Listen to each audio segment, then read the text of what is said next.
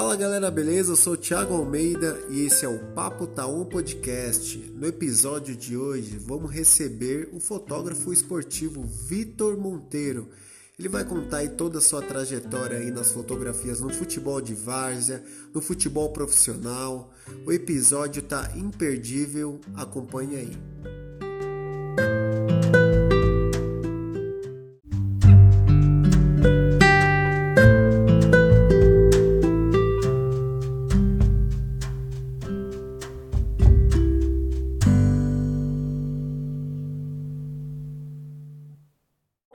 Grande Vitinho Monteiro, beleza, meu parceiro? Beleza, e você? Rapaz. Beleza, mano, tudo em paz. Mano, primeiramente quero agradecer você por ter aceitado o convite aí de fazer parte desse podcast, mano. Você tem muita credibilidade aqui com a gente. Que é isso, pô, é uma honra pra mim participar. Fiquei feliz quando você me fez o convite. Eu falei, pô, legal, nunca tive essa oportunidade, né? Então... Pô, mano, que da hora, mano. Eu fico feliz de saber, então, porque, mano, profissional da sua qualidade. Mano, no seu primeiro podcast, você é aqui com a gente, mano, você é louco. É uma honra, mano. Que isso. Da hora. Vitinho, hoje vamos querer saber de você, pai, um pouquinho da sua história, saber aí dessa sua paixão pela fotografia, pai. E tem perguntas aí pra você, hein, mano. Chegou umas perguntinhas aí que eu vou soltar no decorrer aí do nosso bate-papo. Sério? Mandaram pelo WhatsApp lá? Mandaram, mano. Feliz, cara. Eu falei, pô, vai ser da hora, cara, esse bate-papo com o Vitinho. Caramba. Eu ainda postei hoje, eu esqueci. Quando você me falou, eu esqueci. Eu falei, pô, vou postar hoje umas meio-dia, que aí o pessoal olha e se interessar já manda, né? Pô, da hora, mano. É isso aí, irmão. Então, mano, você fala aí de que quebrada que você é. Fala aí sua caminhada, como que foi essa paixão aí pela fotografia. Então, mano, o negócio é o seguinte, eu sempre fui muito ligado ao esporte, né? Futebol, no caso. E eu vivia no Guaraú, mano. Hoje eu moro aqui no Monte Alegre, no Tabuão, né? Mas eu vivia no Guaraú, onde minha avó mora até hoje. E, tipo, vivia no campo, mas a vida era jogar bola, né? Acordar e jogar bola e dormir. E vida até... boa, hein, mano? Ô, vida maravilhosa. Só que durou até os 14 anos, mais ou menos, porque eu jogava e teve uma hora que eu machuquei o joelho, mano. Aí depois dessa lesão aí que até hoje eu não sei explicar direito o que aconteceu, aí já acarretou mais outras dores, aí foi acarretando um monte de fatores pra eu parar de jogar bola, né? E em 2016, se eu não me engano, 2016 eu já... Minha mãe falou, ó, acho que pensou assim, não vou deixar esse moleque muito à vontade assim, não. Aí me inscreveu num curso profissionalizante, né? Ali no Irapuru, manja? Ali perto do açaí. Aí ela me inscreveu nesse curso, eu falei, ah, mano, eu não tava nem no pique de fazer, mas eu falei, ah, quer saber, eu vou fazer a prova lá, se eu passar eu faço, né? Tô fazendo nada. Aí, nessa época eu trabalhava com meu pai ainda. Tipo, só pra não ficar parado, né? Aí, essa época eu tinha 15 pra 16 anos, hoje eu tô com 21, né, Esqueci de falar isso antes, ó, vacila. Aí fiz a prova, passei, aí fiz o curso lá 5 meses, beleza, e comecei a trabalhar na Simpal. Esse curso, né, me arrumou o trampo na Simpal, jovem aprendiz. E paralelamente, enquanto você faz enquanto você trabalha, você faz um curso simultâneo, né? E foi numa terça-feira, tipo, trabalhava de segunda a sexta, terça-feira ia pro curso. Aí foi numa terça-feira que os aprendizes estavam reunidos nesse curso, né? O Guilherme, pô, um forte abraço aí, eu tenho certeza que ele vai ouvir isso aqui depois. O Guilherme, ele levou uma câmera, tipo, que ele tinha em casa. Eu nem lembro o motivo, pra falar a verdade, por que ele levou essa câmera. Eu sei que quando eu vi, eu, tipo, bati o olho, eu falei, meu, da hora, né? Aí até peguei da mão dele assim, falei, dá aqui, deixa eu fazer uns cliques. Aí ele, tipo, meio com medo, né? Receoso deu quebrado, derrubar. Aí eu falei, não, dá aqui. Tipo, eu tinha muita intimidade com ele. Eu falei, não, solta aí, para de ser fresco. Peguei da mão dele e comecei a fuçar. Aí fiz uns 2, 3 cliques e falei, meu, vou comprar uma pra mim.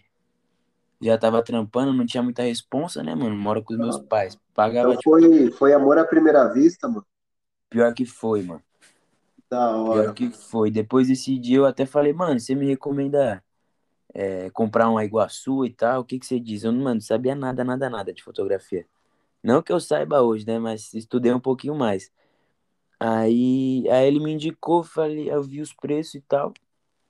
Aí parcelei lá em 12 vezes, comprei. Aí chegou, eu lembro que essa câmera ficou na caixa, Thiago, acho que uns 3 meses, mano. Você acredita? Ô, louco, mano! Ficou, mano. Ficou uns 3 meses guardada e ainda tem que ouvir que o pessoal em casa, gastou dinheiro aí à toa, que não sei o quê. Aí eu falei, calma, tá aí, é meu agora, quando eu quiser usar, eu uso. Na época foi coisa de 1,5 barão. Uma, tipo, bem simplesinha. Só pra começar a aprender mesmo. Aí, a partir disso que eu comecei a pelo menos ligar, fazer uns cliques só pra testar, aconteceu de começar a Copa Marabá. Ah, um puta campeonato, né, mano? Um Tabuão é forte demais, né, Marabá? É forte, é um dos... Eu considero um dos... Tipo, mais renomado tanto com as equipes que participam quanto premiação, né? E pega atleta, pô, de São Paulo todo, aí quem conhece a Varda sabe. E aí o meu parceiro aqui, o Robson do Tudo Nosso, tava... Eu ia assistir esse jogo, na verdade. Tudo Nosso ia jogar, aí eu falei, Robson, mano, vou assistir o jogo e tal, só que eu tenho uma câmera aqui em casa, mano. O que você acha de eu, né, fazer umas fotos lá?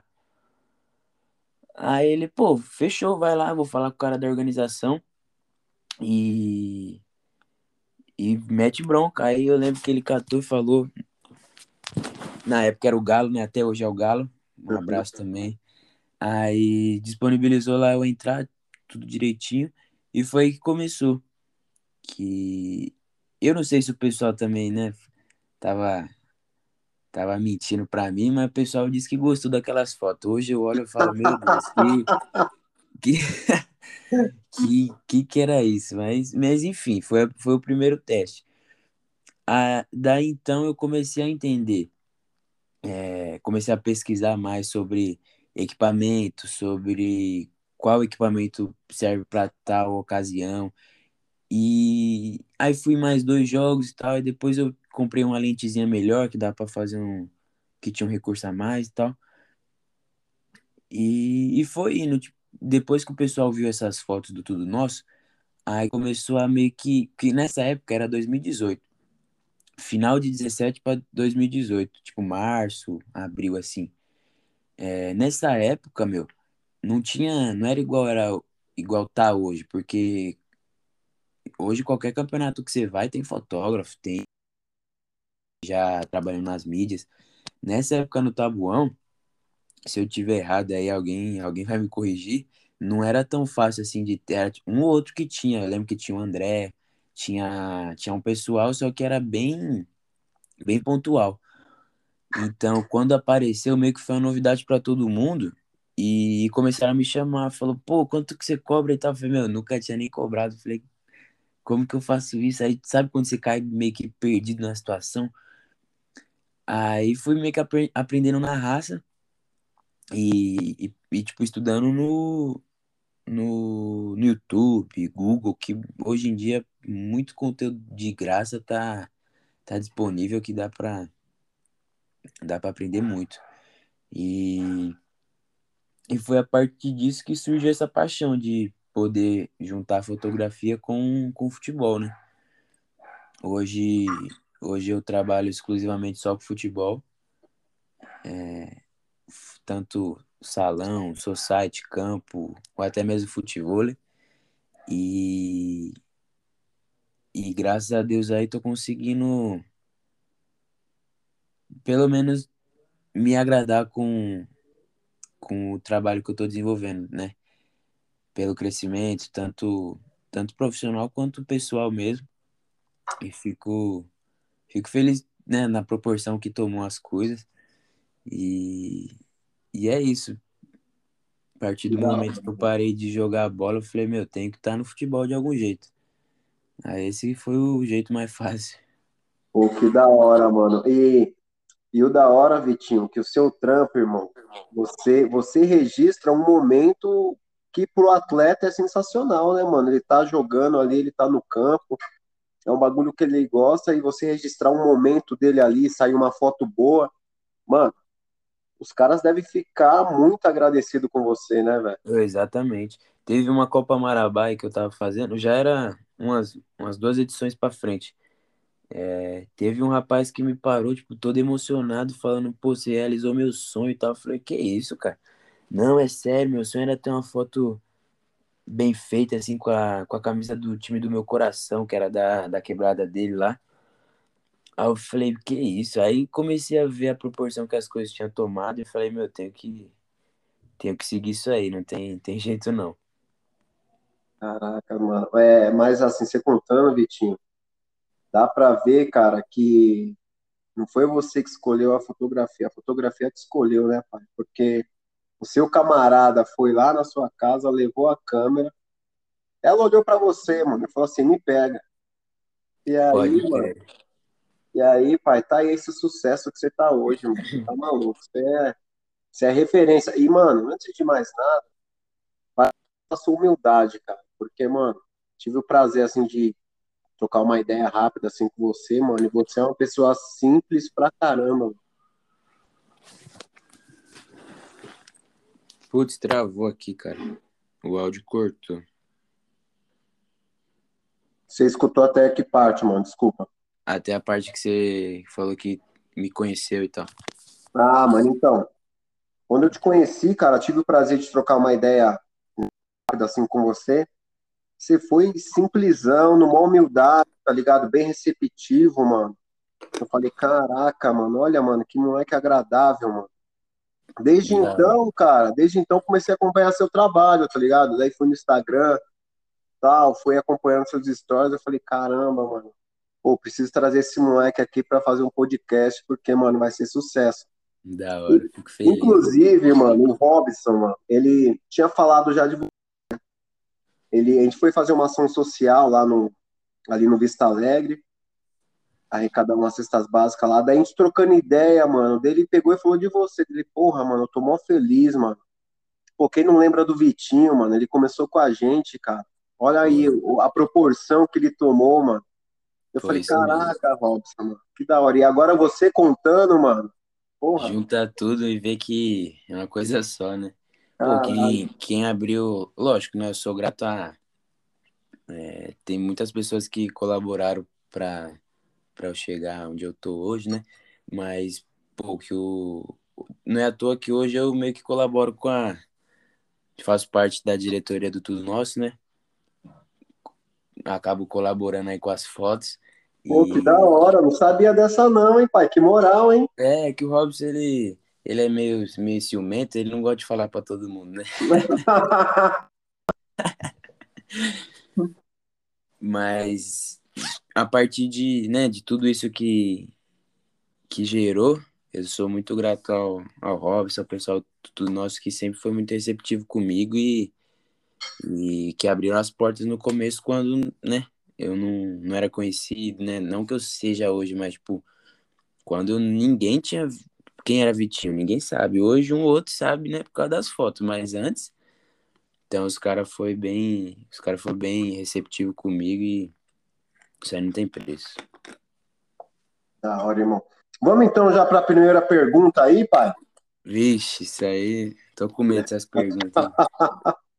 Vamos lá, então.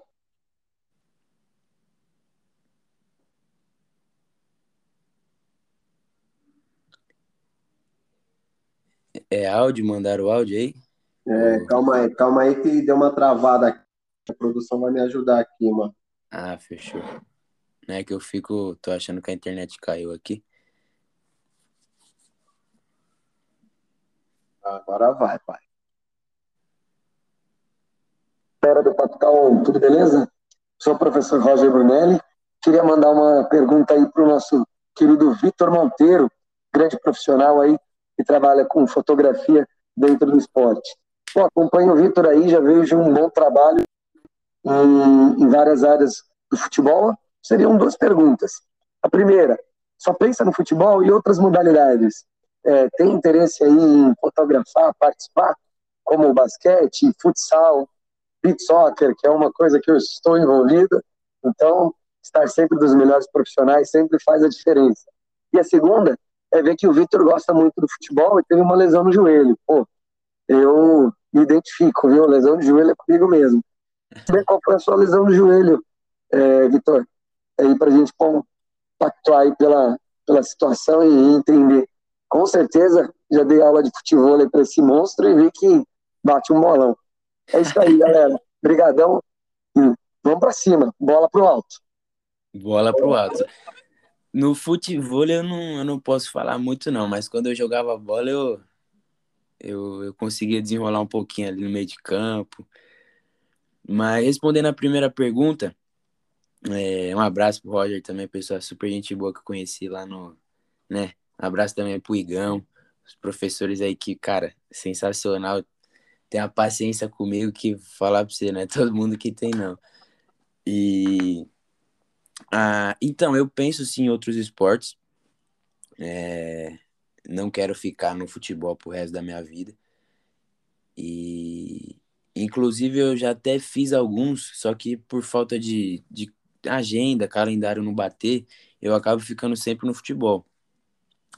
Já fiz uma modalidade que eu curto pra caramba fazer, moto velocidade, que meu pai corre de moto e tal, de vez em quando surge a oportunidade de fazer umas fotos no autódromo, no Interlagos e tal, e curto pra caramba esse esporte, é uma coisa que eu quero me especificar mais pra frente. Agora, basquete, eu não sei se eu encararia tão bem e tal, mas surf, eu tenho interesse, que mais? Beach soccer, tudo que for relacionado a futebol eu tenho interesse, pode ser beach soccer, futsal, né? Todas essas modalidades aí eu pretendo um dia aí agregar no meu portfólio. E cara, aproveitando também que a gente tá no momento de Olimpíada, a maioria dos esportes que estão nas Olimpíadas, tipo tênis de mesa, o tênis mesmo, tradicional, esses esportes que não são tão comuns, né? Eu tenho interesse, tipo, de fazer uma cobertura numa Olimpíada da vida aí, vamos supor, que você agrega muitos esportes, né? E é bom porque, ao meu ver, consigo treinar meu ponto de vista, consigo fazer novas composições, coisa que, às vezes, no futebol a gente fica um pouco viciado, né? O mesmo olhar sempre. E eu tive um professor no Irapuru, professor Marcelo, que ele sempre falava, pô, treina o olhar. E é uma coisa que é verdade, né? Se você tiver um olhar diferente, você pode até estar na mesma posição que outro fotógrafo, que você vai acabar fazendo uma coisa mais legal, né? E então, acho que eu respondi a primeira. A segunda, cara, pô...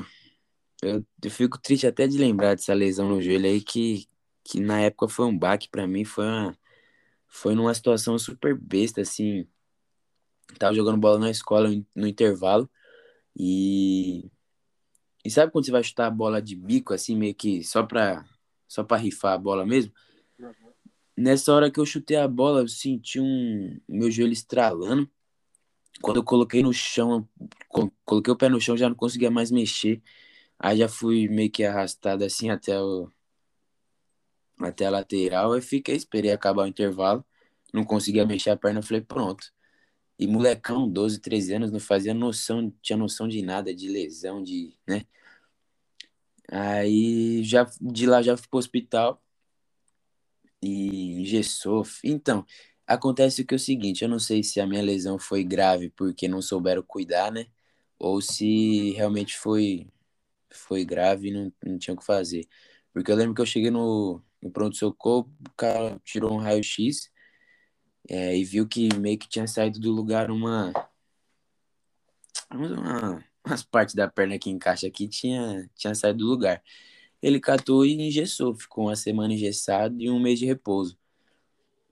Só que depois que tirou o gesso, nunca mais foi o mesmo. Hoje não dói mais, né? Só que na época eu passava, quando eu ainda era teimoso em insistir em jogar bola, era horrível. Era horrível porque teve um tempo que eu comecei a compensar o peso de uma perna na outra. Então aí o joelho que eu lesionei foi o esquerdo, só que com o tempo eu ficava tirando o peso do esquerdo, colocando no direito, aí sobrecarregou o direito também, deu uma tendinite e tal. Aí eu sempre, era todo jogo jogar no sacrifício, sabe? Nunca tava 100%. E foi uma, não sei se deslocou, não sei se, até eu sei que fiz ressonância, também não apontou nada. E então... Caraca, na ressonância não deu nada. Não deu nada, cara. Você acredita? Isso que eu achei mais estranho. Então... Mas sei lá, né? Eu acredito bastante que tudo que acontece tem um propósito, né? E acho que não era pra ser mesmo. E acabou que o rumo das coisas tomaram o caminho certo, né? Poxa, que legal, mano. O Vitinho... assim, você teve a lesão, é claro, mano, mas pra você ver, pela sua paixão pelo esporte, cara, você ainda tá conectado, né, meu? Não é que você é um ex-atleta aí frustrado, fala, porra, não jogo mais. Não, você tá na beira do campo, você tá conversando ali com os boleiros, com os treinadores, você Exatamente. Tem amizade com todo mundo, né, pai? Exato, mano. Foi uma coisa que eu pensei, quando eu fiz meu primeiro jogo do Brasileirão, né? Foi final do ano passado, se eu não me engano. Final do ano passado, mais ou menos. Fiz primeiro jogo do Brasileirão da Série A. Falei, pô, o que eu não consegui fazer jogando bola, né? Tipo, atuando profissionalmente como jogador, eu tô tendo o privilégio aqui, né? De estar perto dos atletas, de entrar no campo, de, né? Tá, querendo ou não, faz parte daquilo que tá acontecendo, né? Então... Fico feliz ainda por estar nesse meio que eu, querendo ou não, sempre sonhei, né? Caramba, que legal. Agora sim, Vitinho, eu queria saber a sua trajetória. Você começou uma primeira participação ali na Marabá, né? Que você falou que as fotos ficaram horríveis, hoje que você é profissional e tal, né, de alto nível. Mentira pra mim. Mas pra você ver, ó. Os caras viram algo bom em você, mano. E falaram, não, mano, esse moleque tem talento. E você... Quais que foram os outros campeonatos que você foi dando sequência até chegar, né, meu, nos profissionais aí? Cara, na várzea, eu costumava fazer... Várzea também só tem sábado e domingo. Eu trabalhava na Simpal, né? De segunda a sexta, segunda a sábado, às vezes. Horário comercial mesmo. E sempre que tinha um horário vago, eu pulava pro campo pra fazer os freela, né? E fiquei nessa batida aí por uns 2, 3 anos. Aí veio a pandemia, o pessoal da Simpal me mandou embora. E aí sim que eu comecei a focar realmente na fotografia, né? Viver da fotografia mesmo. E comecei com a Marabá. E da Marabá... Consequentemente, puxa os campeonatos aqui do Tabuão, né? Tipo, a primeira, a segunda e a terceira divisão. Já fiz, pô, Copa Guaciara. Quais outras Copas que tem aqui? A Copa José Félix que teve no estádio. Me ajuda aí que a memória aqui tá fraca. Ah, mas só você fazer a primeira, a segunda, a terceira... Mano, você é louco. Só essas daí já é elite já, né, cara? Eu acho que o único campeonato que eu não fiz no Tabuão foi a Copa Leme. Copa Leme eu não lembro de ter feito, não. Mas as outras eu... Um ou dois jogos eu lembro que eu fiz. A Copa da Viliase lá, fiz também. E aí, como que você teve um contato para ir lá pro profissional, irmão? Pegar, só trabalhar com os profissionais, deve ser maior alegria, satisfação, né?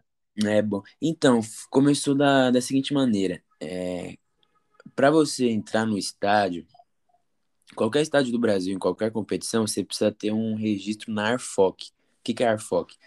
É a instituição que organiza, né, os repórteres e repórter fotográfico, fotógrafo, todo esse pessoal da mídia para entrar no estádio. Só que eles têm alguns critérios, né, para você se associar a eles. Só que na minha cabeça, esses critérios que eles pediram, para mim eu só ia por lá na frente daqui uns 3, 4 anos conseguir, né? Porque realmente é um pouco burocrático. Essa parte é a mais burocrática que tem, ao meu ver. Eu falei, pô, vou fazer no VARS aqui até pintar oportunidade, né? Só pra você entender, pra você se associar, você precisa ter 12 publicações em site, jornal, revista, etc. Sabe aquelas fotos que, tipo, vai pra ESPN? Foto Vitor Monteiro. Ah, mano. Então, você precisa ter 12 fotos dessa com, né, com seu crédito, tipo uma foto sua que foi para algum site, e você precisa ter 12 dessa nos últimos 6 meses. E que mais? Ah, e o registro MTB, né, do Ministério do Trabalho, de fotógrafo, repórter fotográfico, que seja, jornalista. Então, na minha cabeça eu falei, pô, como que eu vou conseguir uma foto minha em algum site, sendo que eu, né, não, só trabalho na várzea e tal? Não sei como eu vou fazer isso. Só que também eu nem me apeguei. Eu falei, pô, vou indo trabalhar aqui, conforme for eu desenrolo. Até que teve a copinha aqui no Tabuão. Na verdade foi no Embu, a última copinha que teve no Embu. Uhum. Que o Cato jogou lá, né? Aí eu fui, fiz as fotos e tal, e uma foto ou outra acabou indo pro Tabuão em Foco, mano. Do meu parceiro Alan aí, o Jorge, a Samara, um abraço aí. E depois que eu vi, eu falei, pô, já usaram uma foto minha, né? Acho que tinha umas 2 ou 3. Aí eu falei, pô, já usaram 3 pra 12, já tá menos, né, complicado. Aí eu falei, pô, vou correr atrás. Aí eu comecei a entrar em contato com os jornais aqui da região. Com Tabuão em Foco, tem o Verbo Online do Embu e tal. Comecei a trocar ideia com o pessoal, falei, ó, é o seguinte, eu preciso das minhas fotos nos sites. Eu consigo disponibilizar para vocês, né, para vocês têm a imagem para fazer a matéria, e eu só preciso do meu nome lá embaixo. E caraca, todo mundo você é ligeiro, hein, mano? Ah, mas era o único jeito, cara, senão não tinha como. Mano, você foi ninja, parabéns, hein, pai? Não tinha como, era isso ou não era, sabe? Aí eu comecei a conversar, a trocar ideia com o pessoal e tal. Aí, nessa época que eu comecei a falar com eles, ia começar a campanha eleitoral do ano passado aqui no Tabuão. Era tipo junho, julho, alguma coisa assim. E na campanha eu trabalhei com o Daniel, né? E falei pra eles, pô, vou fazer a campanha aí com o Daniel e tal, então vou estar praticamente todo dia na rua. Se necessitar de foto aí, pra matéria, pra qualquer coisa, me dá um toque que eu mando pra vocês. É só usar e colocar meu nome. Não queria mais nada, já deixava bem claro. E foi assim, foi indo, tipo, uma matéria aqui, uma ali, um acidente aqui, uma BR parada, um atropelamento. Aí eu tirava foto, mandava e subia. Quando eu fui ver, já tinha mais de 12, eu falei, catei toda a papelada, tudo que precisava, mandei pros caras. Aí acho que demorou 1, 2 meses pros caras aprovar. E aí aprovou, já era. Tipo, já tem a carteira, já tá registrado lá. Aí é só começar a ir pros estádios, pros jogos, pela agência, entendeu? Mas a maioria dos processos, assim, para quem sonha em fotografar o futebol profissional, o caminho é o mesmo. Você tem que ter... você tem que responder esses critérios da Arfoc para você conseguir entrar nos estádios, né? Caraca, irmão. Eu vou ser sincero, hein, Vitinho? Você viu a oportunidade, você viu o trem passando e já pegou, pai. Você foi esperto demais, mano. Mano, e assim, o da hora de ver essa história sua, você contando, mano, é que agora, na atualidade, você tá com 21 anos. Isso. Aí, mano, novão, pai, tem toda uma caminhada pra frente aí, já tem, e você já sabe que você já criou raiz, já tem o seu nome, né, mano? Todo mundo fala Vitinho, pra todo canto, mano. Então, isso é uma das coisas que me motiva também, sabe? Uma é por ser novo, né? Tem tempo ainda pra errar, pra acertar, pra recomeçar e tal. Tanto que quando eu fui mandado embora da Simpal, eu tava estourando a pandemia. Aí eu peguei aquela boladinha que os caras, né? Que os caras pagam de rescisão e tal. Fundo de garantia. Peguei essa bolada, eu falei, meu, e agora? Segura esse dinheiro. O que eu faço? Tipo, pandemia tá aí, só tinha as parcelas do seguro-desemprego, né? E já tava fazendo a faculdade. Eu falei, pô, eu guardo isso aqui, o que eu faço? E aí apareceu uma oportunidade pra eu comprar uma lente, cara. Uma lente que é assim, pra quem fotografa esporte, ela é praticamente ideal. É uma lente que eu vou ficar nos próximos 3, 4 anos fácil com ela. Sem dor de cabeça, sabe? Olha, mano. Aí eu falei, meu, posso comprar essa lente e fico zerado. Ou posso, né, tipo, na segurança, ficar com o dinheiro e esperar ver o que acontece. Aí eu falei, quer saber de uma coisa? Eu moro com os meus pais, eu, tipo, querendo ou não, tenho uma vida um pouco mais tranquila, né, pra questão de arriscar. Uhum. O máximo que eu nem ia ter era, tipo, meus luxos de final de semana, tipo, uma roupa diferente que eu quero comprar e tal. Mas, graças a Deus, tipo, necessidade, assim, eu sei que não ia passar, né? Graças a Deus, nunca passei fome nem nada do tipo, mas também meus pais sempre me ensinaram a valorizar as coisas, a trabalhar e a conquistar o que é seu. Aí eu falei, quer saber de uma coisa? Eu vou comprar. Catei, comprei, paguei à vista. Aí falei, e, tipo, na época eu falei, meu, todo mundo, você é louco, tá fazendo o quê? Tipo, pandemia e tal. Aí eu falei, meu, se der ruim aí, se eu me apertar, eu vendo a lente também, mano. Tem muito segredo.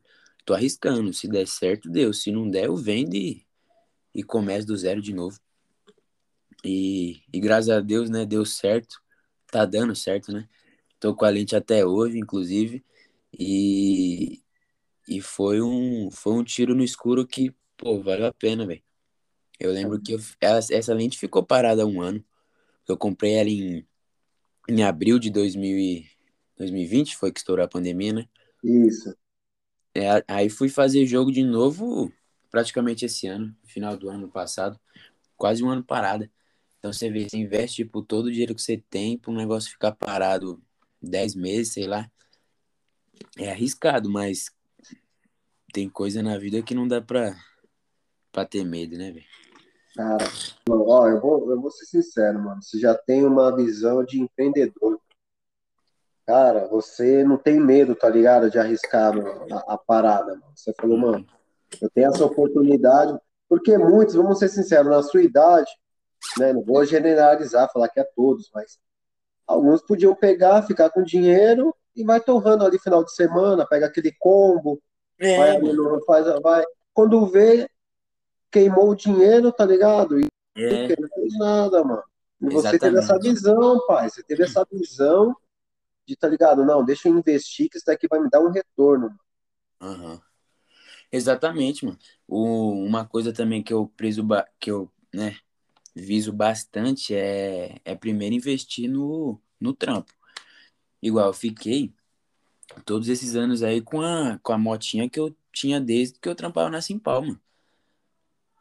Eu poderia muito bem, meu, que eu tenho de equipamento aqui, comprar um carro popular fácil, tá ligado? Juntar tudo. Todo mundo que é mais próximo de mim, tá ligado? Qualquer forma, mano, eu poderia muito bem estar de motona, tá de carrão aí, ostentando, tipo, mas só ter isso também, tá ligado? Mas, mano, minha motinha aí, minha 125, me leva pra todo lugar, todo canto ela aguenta a porrada. Eu falei, oxe, vou ficar com ela até não aguentar mais. Putz, mano, que top, cara. Inclusive, Vitinho, agora que eu soube que você tem uma 125, irmão, você acaba de ganhar uma lavagem aí na sua moto, mano, na FF Clean, higienização, mano, fica ali na avenida aí dos autonomistas, então quando você estiver para aqueles lados lá, vou te passar as coordenadas depois lá no Lattes. Ô, louco, se eu soubesse, eu não tinha lavado a moto hoje, pô. Sexta-feira é dia de dar um talento. Pô, que da hora, mano. Então, daí você leva a sua motoca lá. Quero agradecer muito o Adriano da FF Clean, mano, que é um parceiro nosso aí, que show, tá disponibilizando aí para todos os nossos convidados, né? Uma lavagem lá. Que da hora. Completa. Então, irmão, depois, ó, você pega, leva a sua motoca lá o dia que você quiser e vai ter um belo atendimento, mano. Fechou, brigadão, hein? Ah, mano, que da hora, Vitinho. Mano, eu fico mó feliz por você, cara, escutar essas histórias aí. Eu vou falar, vou soltar mais um áudio aqui, hein, pai? Manda aí. Vamos lá.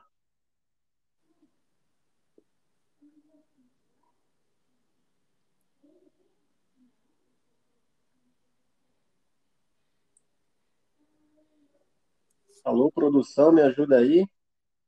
Só mais um momento, Vitinho. Fique em paz. A gente não tem tempo aqui não, né? Não, ixi, mano, aqui é tudo nosso, Vitinho. Aqui você pode falar o que você quiser. Tá tudo... Mano, não sei, sua namorada quer que você termine cedo, mano? Como que é?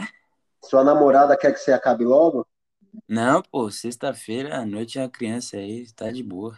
Ô, louco, hein, mano? Que é isso, hein? Quem me dera, viu, ixi?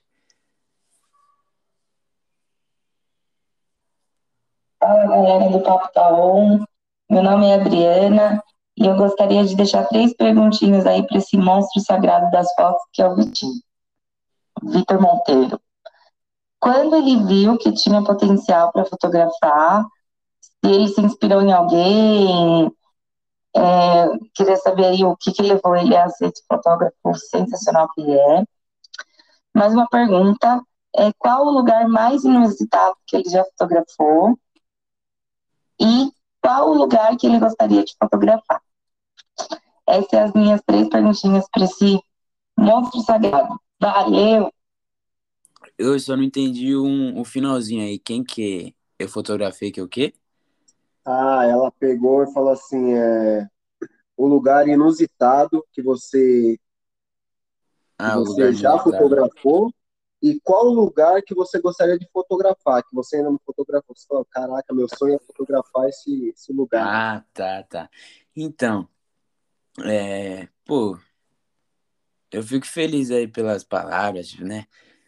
Por mais que eu não me considere tudo isso aí que o pessoal fala, porque ainda sei que tem que aprender muita coisa ainda, mas eu vi que eu tinha potencial...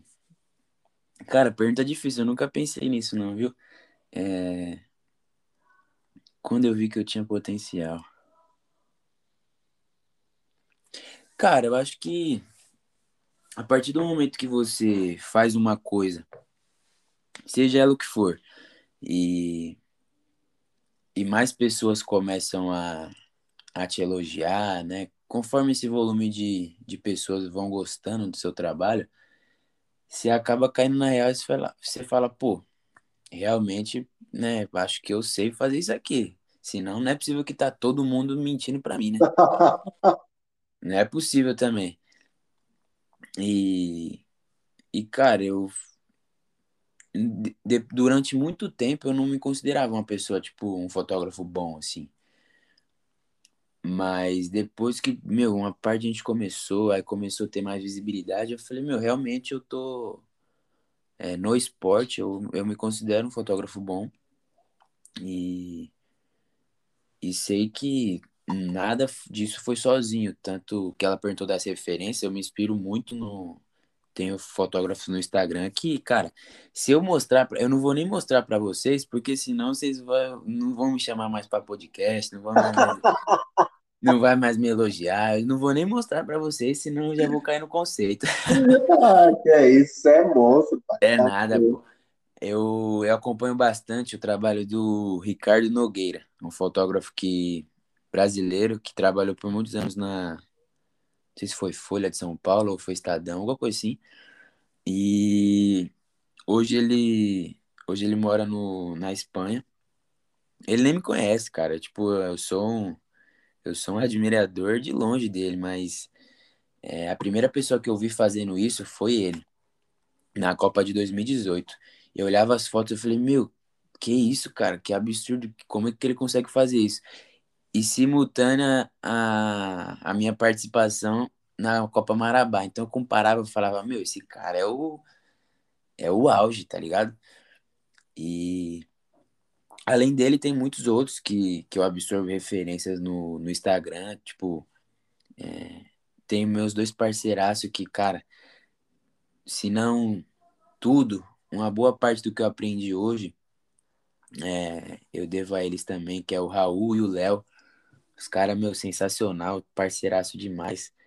Resenha muito também. E a gente tá no mesmo barco, só que a gente se ensina muito, sabe? Com a convivência, com o dia a dia, essa vivência mesmo do negócio de viver da fotografia, a gente acaba aprendendo muito um com o outro. E cara, esses três, pra mim, são minhas referências. Putz, que da hora, mano. Esse áudio vai chegar nos caras, hein, mano? Os caras, eu quero ver. Feliz, esse áudio vai chegar lá na Espanha, pai. Se Deus quiser. E eu quero que o Léo e o Raul paguem o Mac que eles estão me devendo aí. Quando eles ouvirem, eles vão saber. Vou saber. Puxa, mano, que da hora. Ô, Vitinho, eu queria, mano, a gente tem muita conversa ainda, já que você falou que a noite é uma criança, a gente vai ficar resenhando aqui, pai.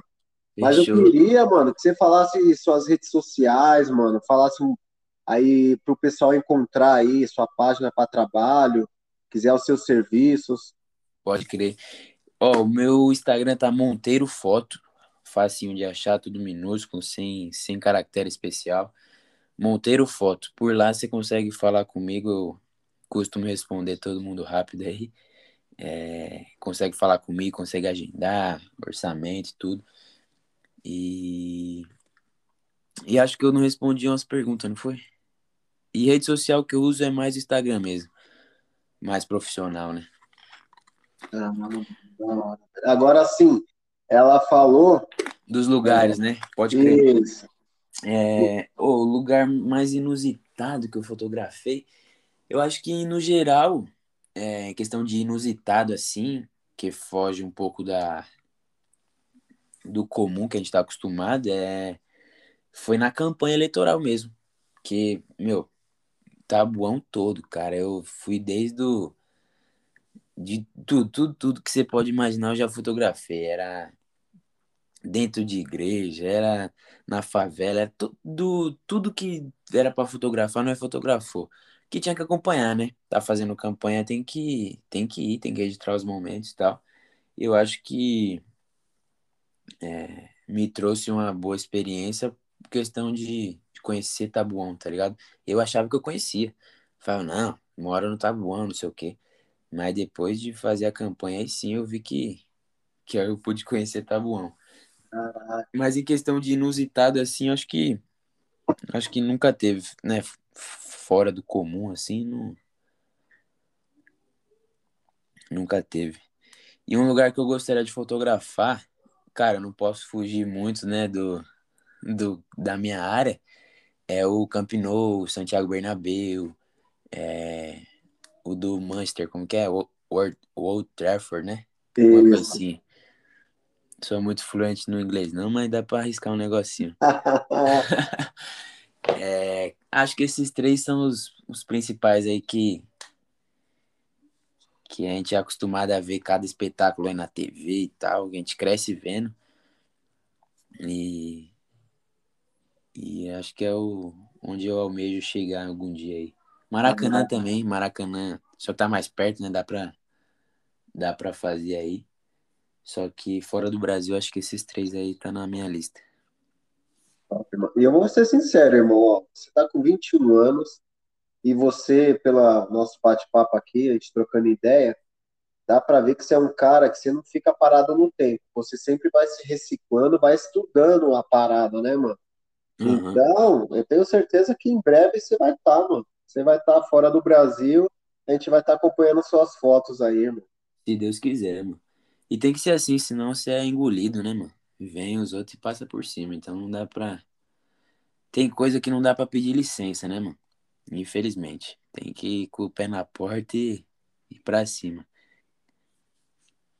Que top, mano. Agora eu queria saber de você, já que você falou da campanha eleitoral, cara, você ficou quanto tempo aí rodando o Tabuão, cara?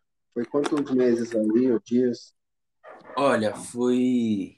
A gente começou efetivamente lá com o escritório e tal, equipe reunida, em exatamente 1º de julho do ano passado. E nesse período até, acho que, não lembro se é setembro ou agosto e tal, que tem um período que você não pode, né, fazer a campanha em si. É chamado de pré-campanha. Você só não pode divulgar número e falar vote em mim, né? Porque de resto não muda nada. Você faz reuniões e tal. Mas questão eleitoral, tipo lei eleitoral mesmo, é só esses critérios. Então a gente ficou desde 1º de julho, aí já começou a acompanhar algumas obras da prefeitura, acompanhar, como é que se diz? Tá lá, fiscalizar, ouvindo o munícipe e tal. E ficamos nessa batida até o dia da eleição, cara. Que foi, ano passado foi 29 de novembro, se eu não me engano. É, isso mesmo. Dia 15 de novembro, primeiro turno, e dia 29. Então a gente ficou aí todo dia. O único dia que eu não trabalhei, pra falar, não vou mentir pra vocês, o único dia que eu não trabalhei, que eu falei, fiquei de folga, foi dia 2 de novembro, que foi finados. De resto, cara... Malandro, cara. Juro pra vocês, não tinha domingo, não tinha sábado, não tinha feira, não tinha nada. Mas por outro lado, eu não achava nem ruim, porque era a intensidade do negócio não permitia nem falar, putz, tá chato. Porque quando você vê, já passou o dia seguinte, chega em casa, dorme, sai, vai de novo, anda pra caramba. É cansativo, mas pode ser que eu tenha dado sorte também de ter trabalhado com pessoas certas, né? Que não me deixava tão angustiado, tipo, quero ir embora, quero sair daqui. Muito pelo contrário. Era muita resenha e tal, fora do trabalho, fora da seriedade, né, que uma campanha exige. Mas, meu, era divertido, era cansativo, mas era divertido. Ah, que da hora, mano, é da hora quando é um ambiente assim, né, mano, todo mundo, não fica aquele peso, né, mano, aquela coisa, puta, mano, só trampo. Rola uma risada, rola umas piadas e tal, a galera resenhando. Sim, exatamente. E conhece muita gente, né?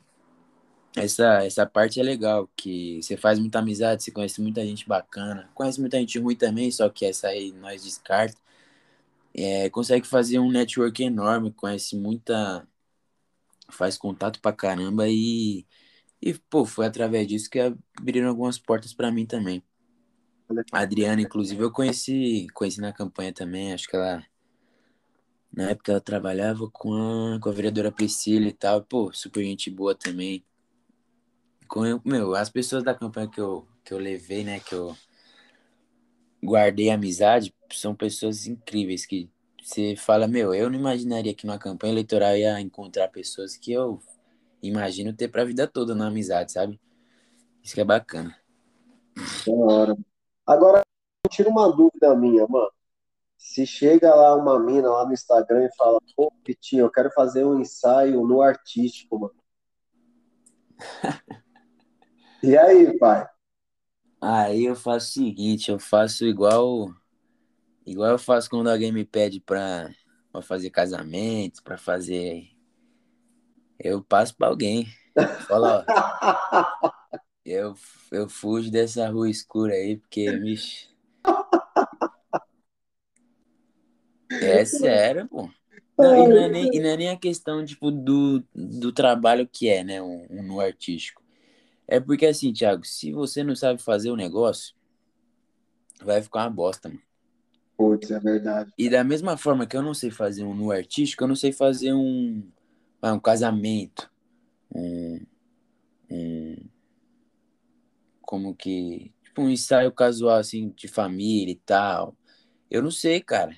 Meus equipamentos já são voltados pro esporte. Tipo, eu já moldei tudo desde a base até equipamento, até tudo, até conhecimento pro esporte. Então, se você cata para fazer um negócio que você não sabe, vai sair, vai, porque eu tenho a noção da fotografia, só que eu não tenho o olhar que um fotógrafo que só faz isso tem, sabe? É verdade. Então, é igual, eu sempre falo, quando o pessoal me pergunta, eu sempre eu faço uma comparação que é, meu, você coloca um goleiro para jogar na linha, pai, ele sabe o que tem que fazer. Ele sabe a teoria, mas, meu, o domínio não é igual, a velocidade não é igual, então, sabe, não dá certo, não dá. Pô, essa comparação foi boa, hein, mano? É, então, eu sempre penso assim, falei, pô, e quando, eu acho assim, quando, igual o Roger perguntou dos esportes que eu quero, né, eu quero sim me especificar em outros e tal, só que quando você foca numa coisa só, você acaba pegando uns macetes que te deixam um pouco mais à frente do que os outros, sabe? Fotografar futebol é exatamente assim. Geralmente, se você acompanha muito um time, você já começa a saber as jogadas ensaiadas que o time faz, você já começa a entender as características do jogador, tipo, ó, esse aqui pode... Tipo, ele vai pegar a bola e vai pra cima, vai botar na frente. Ah, esse aqui vai fazer o lançamento. Você acaba pegando a manha do esporte. Então, facilita na hora de fotografar, porque você consegue antever a jogada, sabe? Você consegue prever um pouco os lances. Então isso aí é uma sacada que, pra fotografia, faz diferença. Que não é coisa de milésimo de segundo, consegue dar uma boa diferença, né? Agora, assim, em média, cara, em uma partida de futebol, quantas fotos você tira? Cara, depende da quantidade de cliente que eu tô na partida. Já teve jogo que eu fiz mais de 1000 fotos, mano. Caraca, irmão! Sim. E assim, eu não aproveito as 1000, né? Às vezes eu tiro 3, 4 pra salvar uma, sabe? De um lance. Então, senão fica um negócio muito repetitivo também, né? Uhum. Mas, compensação, já teve jogo que eu fiz 300, 200. Depende muito do jogo e depende da quantidade de clientes, né? Porque se for um jogo aquele 0x0 chato, que não tem graça nenhuma, vai ter menos foto, é natural. Não tem o que você criar ali, né? Porque, basicamente, você vai tirar foto do que aconteceu. Então, se não tem muita ação, se não tem muito acontecimento, vai ser uma cobertura fotográfica um pouco morna, né? Aí, nesses casos, o que dá para explorar é detalhe, algum olhar que pouca gente tá olhando, que quando o cara vê a foto, ele vai falar, putz, isso aí eu não vi e tal, outro fotógrafo não fez. E, pô, mas em comparação... esportes rápido como futevôlei, naquele evento lá na Areia Esportes, eu fiz coisa de 1.800 cliques, cara. Mano do céu, cara. Mano, eu fico imaginando pra você editar essa parada, você ter a paciência de olhar foto por foto, foto. Apesar que, né, mano, beleza. Pra mim, isso daí parece absurdo, mas pra você, cara, isso daí você faz brincando. Não, eu confesso que 1.800 fica cansativo, cara. Fica... Ah, tá. Até 1.000 ali, até 1.000 é um negócio que é muito material, só que você consegue ainda, né, junto com a memória, você sabe, tipo, qual lance foi legal, consegue editar direitinho. Acho que mais 1.800, cara, é cansativo. Cansativo e lógico, foi 1.800 porque eu fiquei o dia todo lá, né? Passaram diversos atletas e tinha que ter foto de todo mundo e tal. Só que por outro lado também é muita foto repetida, tá? É que tem que ter de todo mundo. Mas numa partida de futebol mesmo, né? Voltando pro futebol, saindo do futevôlei, quando passa de 600, aí já é exagero, sabe? Pra mim, né? Com o meu equipamento também. Porque assim, minha câmera faz 6 fotos por segundo. Então se eu ficar com o botão apertado dela, vai ficar disparando 6 fotos por segundo. Só que tem câmeras hoje que faz 20 fotos por segundo. Que é isso, meu irmão? Então não tem como um cara com um equipamento desse fazer 300 fotos por jogo. Num lance que ele faz já vai 20, 30 fotos. Então é natural quanto a quantidade acompanha o que o como que é o nome? O equipamento aguenta, né? Mano, na sua página lá, mano, eu quero até dar os parabéns pra você, porque sua página no Instagram, cara, é muito bem feita, cara. Muito bem feita, muito bem organizada, assim, você entra e, cara, você vê até os destaques lá, seu, é muito, muito bem detalhado, cara. E tem o site, né, o seu site lá, né, o Vitor Monteiro 46 graus, né? Isso. Esse é o portfólio que eu geralmente costumo usar pra... se porventura precisar mandar para alguma agência, alguém precisar avaliar algum tipo de serviço, de material, eu uso ele porque é uma plataforma exclusiva para fotógrafos, né? Então, confesso que ele tá desatualizado, viu? Dos últimos jogos aí, as últimas 2-3 semanas, eu tenho que estar atualizada nele. Mas como tá na semana de... Começou o Paulista e tal, o volume de jogos tá muito grande, eu não tive tempo ainda de parar pra revisar, porque o que eu coloco lá é o quê? Diferente até do Instagram. No Instagram, às vezes eu posto pra gerar um engajamento e tal, uma foto que é bonita, esteticamente legal. Lá nesse portfólio eu coloco, só o creme de verdade, sabe? Só o que eu olho e falo, só o que eu falo, isso aqui tá lindo. Aí eu coloco, senão não vale a pena. Caraca, mas eu vou falar, no seu Instagram tem uma lá do Lisieiro, que ele tá tipo de costas, assim, você tirou da tatu dele, mano. Da tatuagem, Puta, mano, que foto linda, mano. Você mandou pra ele e tal? Ele falou alguma coisa? Cara, essa foto aí, se eu não me engano, foi no final de 2019, alguma coisa assim, ou 18, num jogo beneficente que teve aqui no estádio Tabuão. Ele tirou, tipo, tava jogando, tirou a camiseta, eu olhei, eu falei, oxê.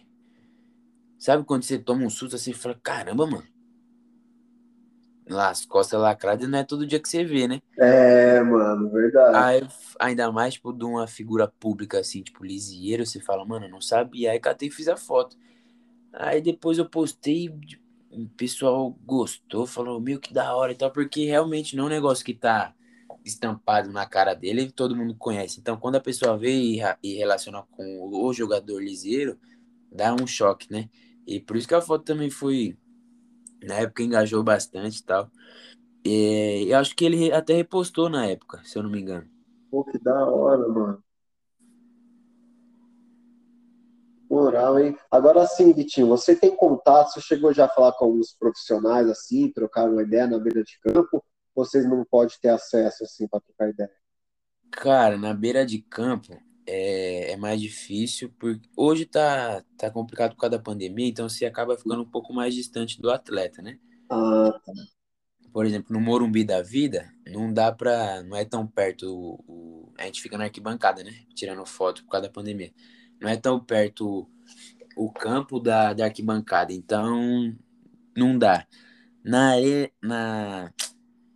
No Itaquerão, até dá. Só que, às vezes, foge um pouco do profissionalismo, né? Só se o cara for, tipo, um amigaço seu, que você vai parar pra trocar ideia com ele, né? Porque, às vezes, também o cara tá concentrado ali, tá todo mundo trabalhando, a verdade é essa. Então, contato que eu tenho, assim, é só pelo WhatsApp, Instagram, só que totalmente profissional, nunca foi nada de amizade, assim. Lógico que um ou outro jogador acaba curtindo mais o seu trampo e tal, e acaba pegando uma intimidadezinha a mais, só que não passa disso. Da hora. Bora te falar, irmão, falando um pouquinho aí da sua parte no esporte, você tá gostando do futebol, né, irmão? Meu, eu tô até com medo, sabe por quê? Eu caí numa besteira aí de me inscrever lá no torneio que vai ter. Até então eu tava motivado, falei, meu, vou treinar e tal, vou chegar lá pelo menos competitivo, né? Aí eu comecei a parar de ir pro treino, eu falei, meu, que nessa rotina desse trampo, às vezes eu vou dormir 3 da manhã, às vezes eu vou dormir 10 da noite. E quando eu durmo 3 da manhã, editando foto, 3, 4, eu não vou conseguir acordar nunca 8 da manhã pra ir treinar, sabe? Então, aí eu deixo de ir um dia, já desanimo, aí no outro também já não vou. Hoje mesmo era pra ter ido, aí fui fazer um jogo lá no Embu de manhãzinha, 10 horas, aí não deu pra fazer. Aí eu falei, pô, aí o meu medo é ir pra esse torneio e passar vergonha. Você vai no agora de agosto ou de setembro? 11 de setembro, mano. Ah, então eu tô lá com você, pai. Tamo junto. Aí, lá, ó, pô. Fechou. Vamos errar junto lá, mano. Só não chama ninguém pra ver, que senão eu vou passar vergonha.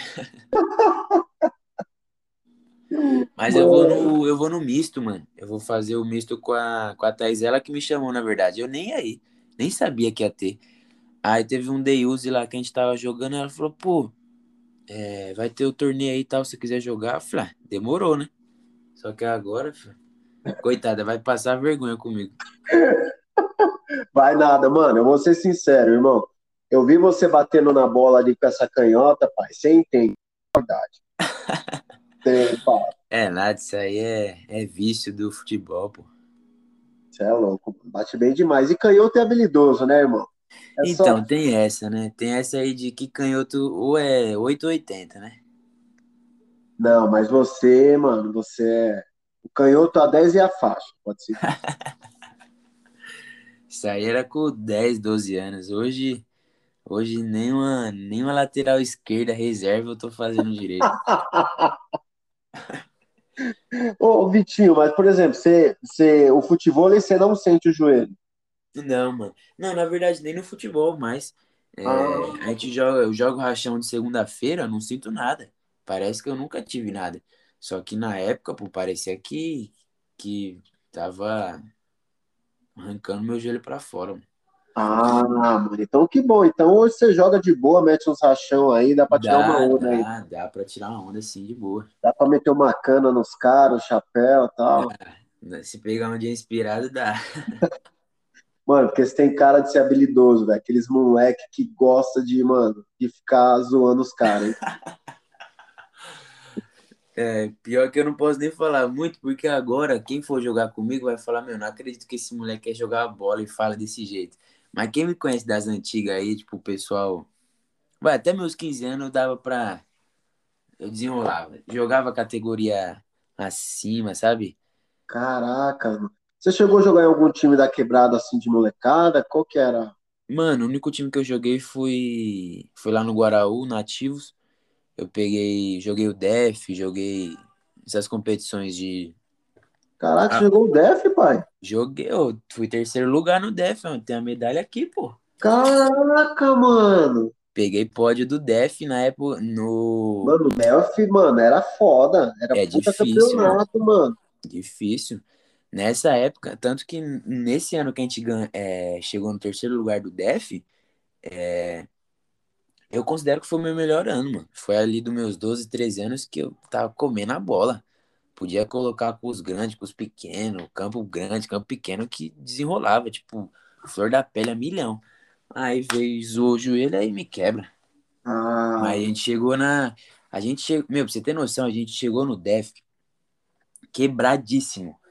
Tipo, 7 na linha. Primeiro jogo a gente jogou com 7 na linha e ganhou dos caras, mano. Ah, mano, você tá tirando, velho. Tá maluco, mano. Juro pra você, mano. Se pegar aí, ó, depois... Um dia nós vai reunir os moleques que tava nesse time, nós vai confirmar, mano. A gente, só que era um time raçudo, né? Todo mundo era bonitão e tal. A gente não era nem muito habilidoso. Mano, vamos ser sinceros, Vitinho. Você tem cara que não marca ninguém, mano. Você é aquele cara que deixa os outros marcar e você só quer a bola pra atacar, não é? Ah, mano, não era bem assim, não. Eu dava uma chegadinha. É que eu era muito pequeno, eu sempre fui o menor do time. Então, fisicamente falando, ou era correr atrás ou era puxar pra fazer a falta. Porque, tipo, pra chegar, pra dividir, era poucas bolas que eu tinha condição, né? Uhum. Mas nunca deixei de apoiar, pelo menos preencher o espaço ali pro cara não ficar à vontade. Mas nessa época nós perdeu a semifinal do Def pra um time que era, superiorzaço, que tinha muito mais condição que a gente, estrutura enorme. E fomos pra disputa de terceiro lugar e ganhamos, mano. Subimos no pódio lá do... Onde que era? No Ibirapuera, né? Isso. Ibirapuera e tudo. Tenho foto até hoje, mano. E nesse Def a gente só perdeu a semifinal, mano. Que foi a eliminação. Todos os outros jogos você arrebentou, ganharam todas? Não, empatamos um monte, mas ganhamos a maioria também. Porra, mano, da hora, velho.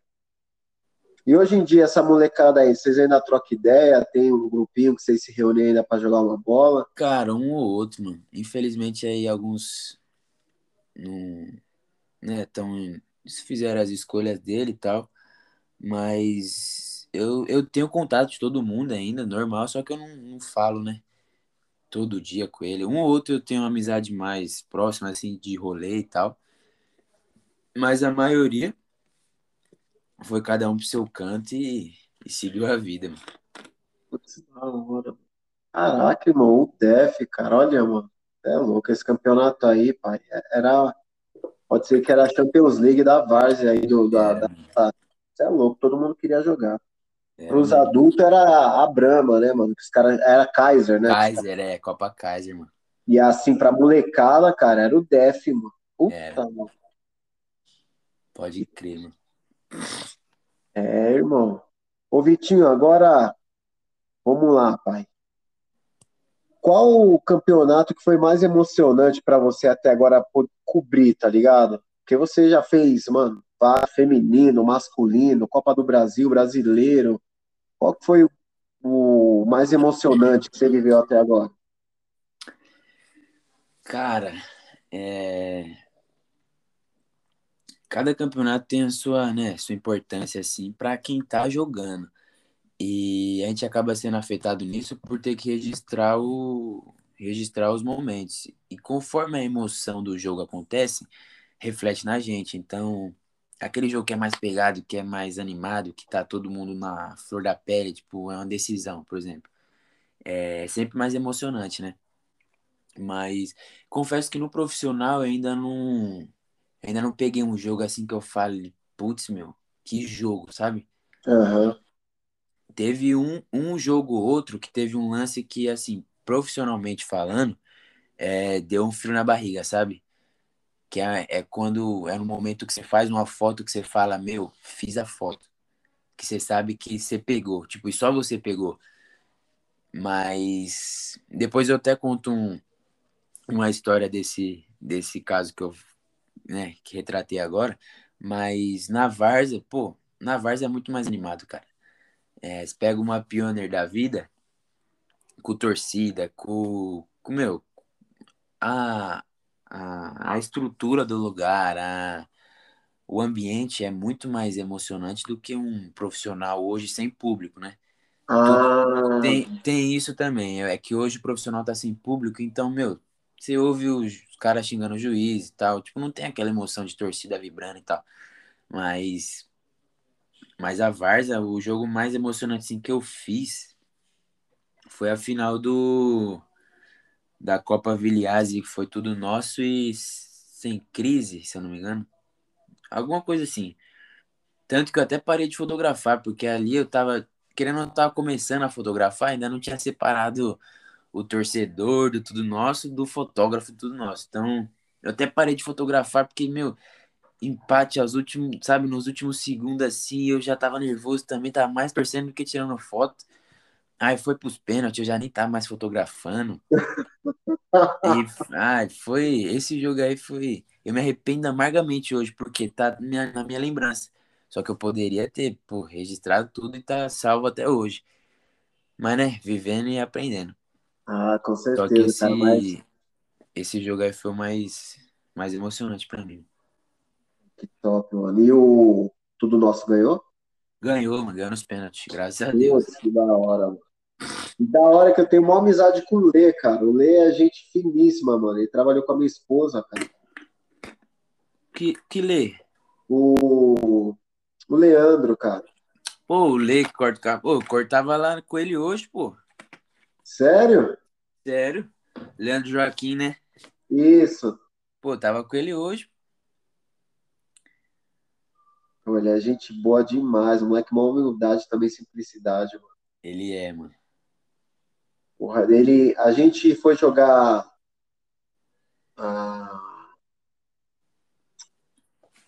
Puta, cara. Qual campeonato que a gente jogou contra o Tudo Nosso, mano?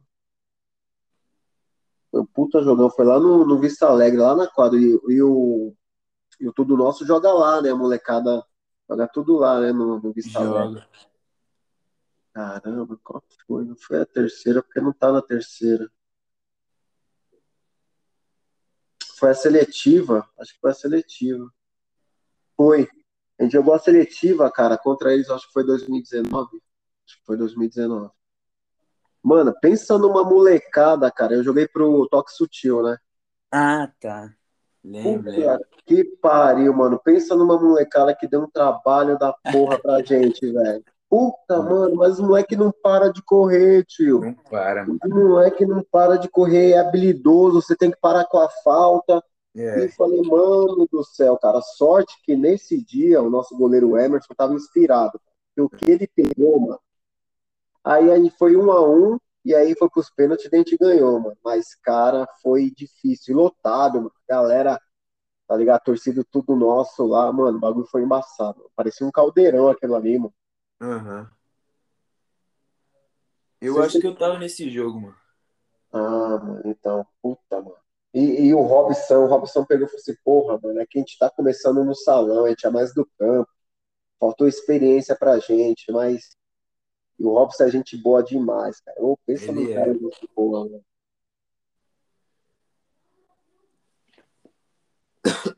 Ô, Vitinho, você prefere mais campo ou salão? Campo, 1000 vezes. Caraca, 1000 vezes, mano. 1000 vezes. Pra tudo. Pra jogar, pra brincar, pra fotografar. Pra tudo. Jogos de salão, assim, que você pegou, um jogo emocionante, né? Você fala, caraca, esse jogo foi pica também. Porque salão, assim, campo, é claro, dá aquela mais, mano, salão é um bagulho que é pegado, né, mano? Uhum. Então, eu fiz a final, acho que da segunda... Ou foi a segunda ou foi a terceira, lá no Zé do Feijão. É que eu não vou lembrar o nome dos times agora. Eu lembro que o Clementino tava. RT. Ah, então foi Clementino e União São... Não, União São Judas. Eu fui vice nesse daí, eu tava aí também. Então. Se foi o Clementino que tava na final, foi 2019? Eu acho que foi por aí, mano. Foi 2019 da segunda, eu tava lá, a gente perdeu, mano. Foi pro... Caramba. Qual que é o nome daquele time que é ali da... Putz, mano, é ali da... Subindo a Kizaimon, assim, a... Putz, esqueci o nome do time. Não é... Ó, eu sei que o terceiro lugar foi União São Judas e outro time lá, cara, que jogou. E a final foi Clementino e... Caralho, deu um branco, tá dando um branco aqui. É, se eu ver as fotos eu lembro, mas eu de cabecinha eu não vou lembrar. Mas esse jogo foi pegadíssimo também, emocionante. E teve um também da molecada aqui, sub-20, aqui no ginásio do Monte Alegre, foi sensacional também. Torcida lotou ali na quadra, tanto do Tudo Nosso quanto do adversário, que era na época quem que era? O time lá do São Judas, mano. Time conhecido, meu, tá na ponta da língua, eu esqueço o nome do time. Enfim, aí foi jogão também. Teve briga, teve tudo, teve expulsão. E é assim que é bom. Quando é jogo muito parado, não tem graça não. Ô, então, por favor, ó, a galera que tá escutando aí, por favor, dá emoção pro fotógrafo aí, mano. Pegado, mano. Isso, dá um rodo em alguém aí de vez em quando. Só pra ficar legal. Ô, Vitinho, agora, mano, que time que você torce, mano? Mano, eu sou São Paulino. Ah, pai. Eu sou São Paulino, mas ultimamente eu não tô podendo torcer muito assim, né, em rede social e tal, até por motivo de segurança, né, que eu tô frequentando todos os estádios, tô frequentando locais com muitas torcidas que eles consideram adversária, né, que eu não compactuo com isso, mas até por motivo de segurança eu não me expresso mais como São Paulino, justamente porque torcedor é maluco, você sabe, né, e pra quem não tem nada a perder, né. Porra, é verdade, mano. Agora falar, irmão, o Paulista foi um alívio pra gente, não? Foi demais. Tava precisando, né? Tava, mano. Você é louco, não aguentava mais ser zoado. Pelo amor de Deus, mano. Mas foi bom. Acho que nos mata-mata aí o São Paulo vai bem, mano. Tá indo bem, cara. Só não... Como os corredores não vai cair, não vai, mano. Porque tem muito time ruim aí no Brasileiro. É, isso é verdade. Mas, mano, dá pra beliscar, cara. Se formar certinho aí, dá pra beliscar aí Copa do Brasil, Libertadores, não sei, mano, Copinha do Brasil, tudo bem que tem aí Atlético e Flamengo, mas, mano, São Paulo bate de frente, se quiser. Bate. Se precisar, se jogar direitinho, aguenta. Aguenta, mano, aquele Benítez, cara, puta que pariu, ele dá uma qualidade naquele campo. Ele e o Rigoni foram as duas peças principais que tá dando criatividade pro elenco, né? Senão ia estar a mesma coisa do ano passado. Verdade, mano. O Benítez, cara, a bola vem, ele já inverte de primeira, pai. Ele sabe a hora que ele tem que segurar, sabe a hora que ele tem que meter de primeira, ele é foda. Uhum. Eu acho que o São Paulo só não aguenta com o Flamengo, mano. Por mais que tem toda essa história aí de freguês e não sei o que, eu acho que o Flamengo jogando direitinho, no Brasil é difícil alguém pra parar aquele time, viu? Isso é verdade, mano. É verdade. Aí eu falar, os caras tava zicado com a gente, né, mano? Aí lavaram a mão nesse último jogo, né? Tava batendo em todo mundo, chegar no São Paulo com as pernas bamba e tomava ataque. Impressionante, mano. Caraca, mano. Mano, então pra você, mano, São Paulino no Morumbi deve ser um bagulho muito louco, hein, mano? Demais. E vai ser da hora quando tiver lotado, né, mano? Poder vida. Exatamente, mano. Aí vai ser tipo, mais um sonho realizado também, né? Pô, agora, Libertadores você já cobriu? Não, ainda não, por conta de burocracia, você acredita? Porque aqui em São Paulo, a Arfoc disse que a agência que eu tô veiculado, ela tem que ter 3 anos de atuação, né? E a agência que eu tô hoje não tem, acho que ela tem 1 ano e meio, 2. Então, infelizmente, tem que esperar a agência completar esse período, né, de 3 anos para conseguir um possível credenciamento. Hoje eu não entro nem no sorteio, pra você entender. Mas... Ou eu posso trocar de agência também, posso ir para uma agência mais antiga, só que normalmente as agências mais antigas já têm os seus fotógrafos fixos, né? Vamos dizer assim. Uhum. Aí eu seria meio que reserva de alguém, tipo, se o cara não for, ó, você pode ir, aí sim. Caso contrário, tem que ficar esperando. Então, prefiro ficar de boa na agência que eu tô hoje, que o meu parceiro Wilson aí me deu a oportunidade de estar começando com ele. E sendo, entre aspas, titular, assim, né, vamos dizer. E conforme ele for crescendo com a agência, eu também cresço e sem pressa. Se quiser apressar as coisas, dá errado, né, não? Ah, é verdade, cara. Um passo de cada vez, né? Não adianta você plantar a semente e já querer colher no outro dia, né? É, exatamente. Porra, mano. Mas, Vitinho, assim, o que tá me impressionando mais nessa trocando ideia aqui, mano, é que você só tem 21 anos, já tem essa cabeça toda aí, mano. Foi o que? Seus pais, assim, que eram muitos conselhos pra você e tal, pra você ter essa cabeça? Como que você foi se moldando? Cara, então, eu não sei se é... É lógico, eu acredito que é pelas experiências, né? Mas se for pra botar no papel, assim, eu não fugi muito da realidade de muitas pessoas que estão aí, só que não tem a cabeça, né, igual a minha. É, a criação que eu tive foi bem... Não foi regada com, né, mar de rosas, nem nada do tipo, mas também não foi aquela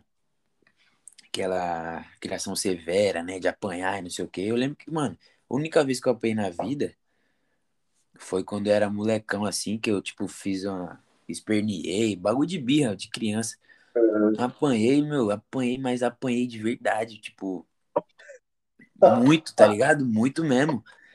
Aí, até hoje eles falam que nunca mais precisou me bater, porque acho que eu aprendi, né? Mas, tipo assim, desde moleque, minha mãe e meu pai tentam me mostrar o valor das coisas, né? Não é à toa que minha mãe... Na verdade, tudo isso tá acontecendo, eu tenho que ser grato à minha mãe que me inscreveu naquele curso... que fez eu conhecer o meu amigo que tinha câmera, aí depois que entra as outras pessoas que me ajudaram, sabe? Porque se não fosse ela me inscrever naquele curso, eu não ia fazer o curso, não ia conhecer quem eu conheci e não ia ter as oportunidades que eu tive. Então, eu tenho que ser muito grato porque, às vezes, inconscientemente, o empurrão, né, que minha mãe me deu já serviu aí pra tudo. Que top, então manda um beijão aí pra sua mãe, pro seu pai, mano. Você tem irmãos? Tenho um irmãozinho de... Tá quantos anos? Acho que tá com 10. 10, isso. Oh, da hora. Bate uma bola também igual você, é cara? Bate nada. Sou louco pra esse moleque virar jogador, pra eu parar de trabalhar, mas não quer não. Ele tá no Fortnite, Free Fire, essas coisas. Tá no celular. Eu falo, meu, sai disso aí, vai jogar uma bola, vai correr. Mas... A geração de hoje tá... Não tem muita solução, não, mano. Tá diferentona, né, mano? É. E você fala, pô, você tá falando da geração de agora como se eu fosse velho. Eu não sou, mas, meu, compara a criança de hoje, uma criança de 10 anos atrás, pô, completamente diferente, mano. É, mano. Essa geração aí é muito dentro de casa, cara. Antigamente eu lembro que minha mãe era uma briga pra me colocar pra dentro de casa, irmão. É, agora essa molecada é dentro do quarto. Eu entendo assim que o mundo tá muito mais perigoso também, né? Pode ser que às vezes o pai prefere deixar a criança dentro de casa segura e mexer no celular do que ir pra rua e poder encontrar tudo, né, que a vida tem aí pra, né? Mas também não é 100% eficaz isso aí, né? A pessoa pode... tá dentro do quarto e tá exposta a perigo na rede social, na internet também. Putz, cara, a internet tem que saber usar, porque também é um perigo, hein, Vitinho? É a terra de ninguém, mano. É, mano, não sei se você viu, mano, foi essa semana passada, que o moleque lá fez uma brincadeira e teve um monte de comentário lá, o moleque foi lá e se suicidou, mano. Putz, eu vi, mano. Na verdade, não vi. Quem me falou foi o Robson, inclusive. Falou, pô, o moleque se matou lá e tal por, tipo, bullying na rede social. Eu falei, meu, olha o nível que chegou as coisas, né, cara? Cara, você tá louco, mano. Hoje é foda. Tem que ter a cabeça muito boba. Agora, deixa eu falar. Esse período de pandemia pra você, cara, dentro de casa, como que foi pra você, mano? Cara, foi um pouco desesperador, sabe? No comecinho eu não tava nem muito ansioso com questão profissional ou nada do tipo. Eu tava mais preocupado com se eu viver, né? Porque no começo eu falo, meu, se eu pegar isso aí, eu tô na roça, cara. E o que eu faço? Eu não vou sair mais de casa, né? No comecinho eu acho que todo mundo tava com um medo muito maior. E eu tava preocupado, falei, pô, mano, Logo na minha vez de ser jovem, de construir minha vida, uma pandemia, mano. Aí já fiquei, né? Você não tem muito o que fazer, é só esperar acabar.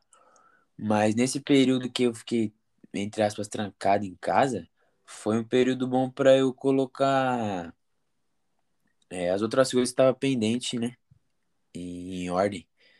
Querendo ou não, aí com questão tipo familiar, questão da escola, da faculdade, até coisa besta, tipo organização de papelada, documento, coisa que guarda aqui, precisa jogar fora, sabe? Deu pra fazer uma limpa, assim, geral na vida, pra quando voltasse ao normal, voltar em ordem também, né? E em questão profissional foi... Eu não vou dar aqueles papos de blogueirinho, de influencer falando que eu tava estudando pra caramba, que não sei o quê, porque não tava, mano. Na verdade, eu não tava porque não... Foi o primeiro ano que eu comecei a viver de fotografia. Então, sabe, muito, muito novão, muito cabaço em muitas coisas, tá ligado? Então, eu não fiz nada, não procurei, tipo, me especializar em alguma coisa, não fiquei lendo o dia todo, não fiquei, eu via vídeo, sim, de quem eu gosto, de quem é minha referência, via.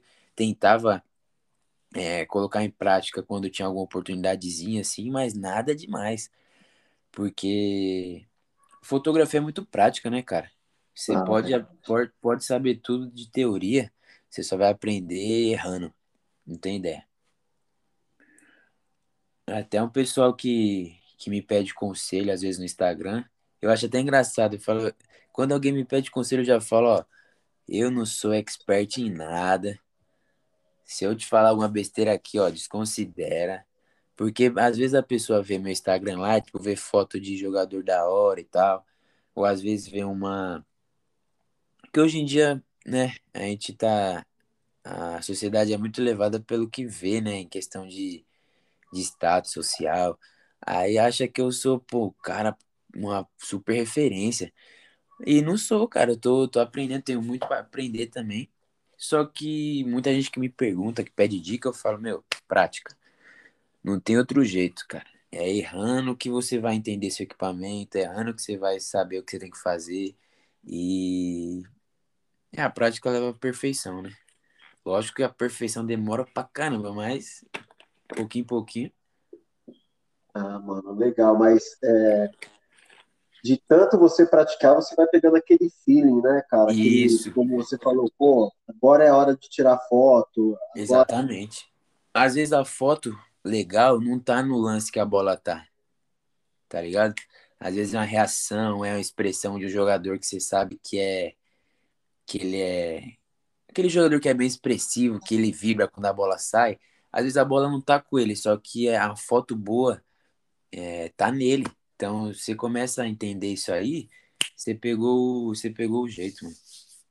Muito da hora. Esse exemplo que você deu é tipo um Felipe Melo da vida. Isso, exatamente. O cara que xinga, que vai pra cima, mete mão na cara, ixi. Fotógrafo adora. Pô, que da hora. Mas, ô Vitinho, assim, se você fala que não é referência, irmão, mas, cara, por incrível que pareça, mano, seu nome no Tabuão é forte demais, pai. Você assim, você acha que não é, mas você é inspiração para outras pessoas que estão querendo viver de fotografia, cara. Ah, sim, isso sim. É porque acho que a palavra em si, referência, eu acho muito pesada por questão do que eu entendo como referência, né? Uhum. E só que, sim, nessa questão de tipo, a pessoa viver de fotografia, de aprender a trabalhar na várzea, de saber como trata com atleta, essa questão toda de precificação, de equipamento, porque querendo ou não, isso eu entendo, isso eu reconheço que, né, questão de equipamento, de experiências talvez no profissional, eu tô um pouco à frente de algumas pessoas, mas... Eu acho que referência, assim, é muito pra mim. A faculdade que você tá fazendo é o que? É fotografia, fotografia mesmo. Só não é graduação, na verdade é graduação, só não é bacharelado, é tecnólogo. Ah, top, cara. Aí, ó, mano, irmão, você tá plantando, você pode ver que você tá, tudo que você tá plantando, você tá colhendo, pai. Você plantou lá atrás, lá, você viu a máquina lá do seu camarada, você quis comprar uma, foi na beira do campo, tirou foto, a galera quis você, e o bagulho só tá indo, mano. Você não para, tipo, é isso. É, exatamente, mano. Putz, que da hora, felizaço por você, mano. Porque tenho certeza que em breve a gente vai ver você lá no Camp Nou, enfim, lá fora, pai. Prepara o passaporte aí, que em breve... É, pode crer. Eu vou lembrar desse bate-papo aqui, mano. Pô, por favor, aí você volta, viu, Vitinho? Se você realizar esse sonho, você volta aqui pra falar como foi, pai. Demorou. Já vou... Já quero deixar uma data garantida aí, viu? Ah, moleque, que da hora, mano. Depois não vai ter agenda aí pra mim. Fala, putz, Vitinho, deixa pra mês que vem que a agenda tá lotada aqui. Ô, Vitinho, agora, mano, qual o conselho, né? Eu sei que você falou aí que, né, falar pra galera, né, mano, é treino. Você, né, muita gente vai escutar a gente, às vezes tem uma galera que vai querer, né, viver de fotografia. Qual câmera você indica, assim, para começar? Quais os conselhos que você dá, mano, para um cara que começou lá atrás igual você começou? Então, o conselho que a maioria dos fotógrafos, né, esportivos vão te dar é o seguinte, começar com o que você tem, porque é clichê falar isso, só que é a resposta mais, como é que eu posso dizer? Mais sensata que eu posso falar pra alguém, porque não adianta eu falar, meu, você tem que comprar uma câmera de 10 mil reais e uma lente de 20, tá? Aí você vai começar bem. Não é assim que acontece. Senão, pô, já vai acabar com o sonho do cara ali na primeira paulada. Então, o conselho que eu dou é esse, cara, ó, começa com o que você tem. Se você pode investir bastante no começo, invista, porque é uma coisa a menos que você tá deixando de fazer ali na frente. Mas, pô, não pode? Começa com o mais simples, mano. Começa com o mais simples, entende o seu equipamento. Porque equipamento, cara, é tudo. Se você entende ele, se você entende os limites dele, se você sabe o que cada coisa faz, pô, você dominou o equipamento, você tá aí, sei lá, 50% pronto pra fazer um bom trabalho. E assim que você for pegando a experiência, pegando a prática daquele equipamento, você consegue fazer alguns trabalhos remunerados. E a partir disso que você junta um dinheirinho para fazer um upgrade, que você, né, troca de lente, troca de câmera, e daí em diante é bem encaminhado as coisas, não tem muito segredo, né? Porque quando você começa a entender e troca de equipamento, você sente uma diferença enorme nas suas fotos. Você fala, putz, cara, tipo, já tô, né? Tô evoluidaço. E sempre vai ter alguma coisa que você quer melhorar, seja uma lente nova, seja um computador novo, que vai te ajudar a ser mais rápido e tal. Sempre vai ter alguma coisinha. E isso é bom, porque... Conforme você vai evoluindo, a sua mente também vai te condicionando a ser mais criterioso com o seu trabalho. Você fala, putz, meu, eu queria melhorar. Nunca ficar na zona de conforto, né? Tipo, ah, tá bom assim minhas fotos, tá bom, e deixar levar. Sempre tentar melhorar e, lógico, na medida do possível. Você não vai fazer loucura pra, né, pra fazer investimento e tal. Você não vai tirar de uma coisa essencial, porque é bem nessa questão de um passo de cada vez, aí pode ser que demore um pouco. Igual eu consegui tirar minha Arfoc rápido, entre aspas, só que tem gente que vai demorar mais, e é normal também, não é errado, e cada pessoa tem seu processo e tem que aprender também a conviver com isso, né, mano? É verdade. Pô, da hora. Aí, gente, vocês aí viram o conselho de um cara aí de 21 anos, mas com uma puta experiência aí na área da fotografia, cara. E é o que ele falou, é prática, mano. Praticar, errar. E, mano, ninguém é perfeito, mano. errando que se aprende, né, Vitinho? Exatamente, mano. Praticamente tudo, né, Tiagão?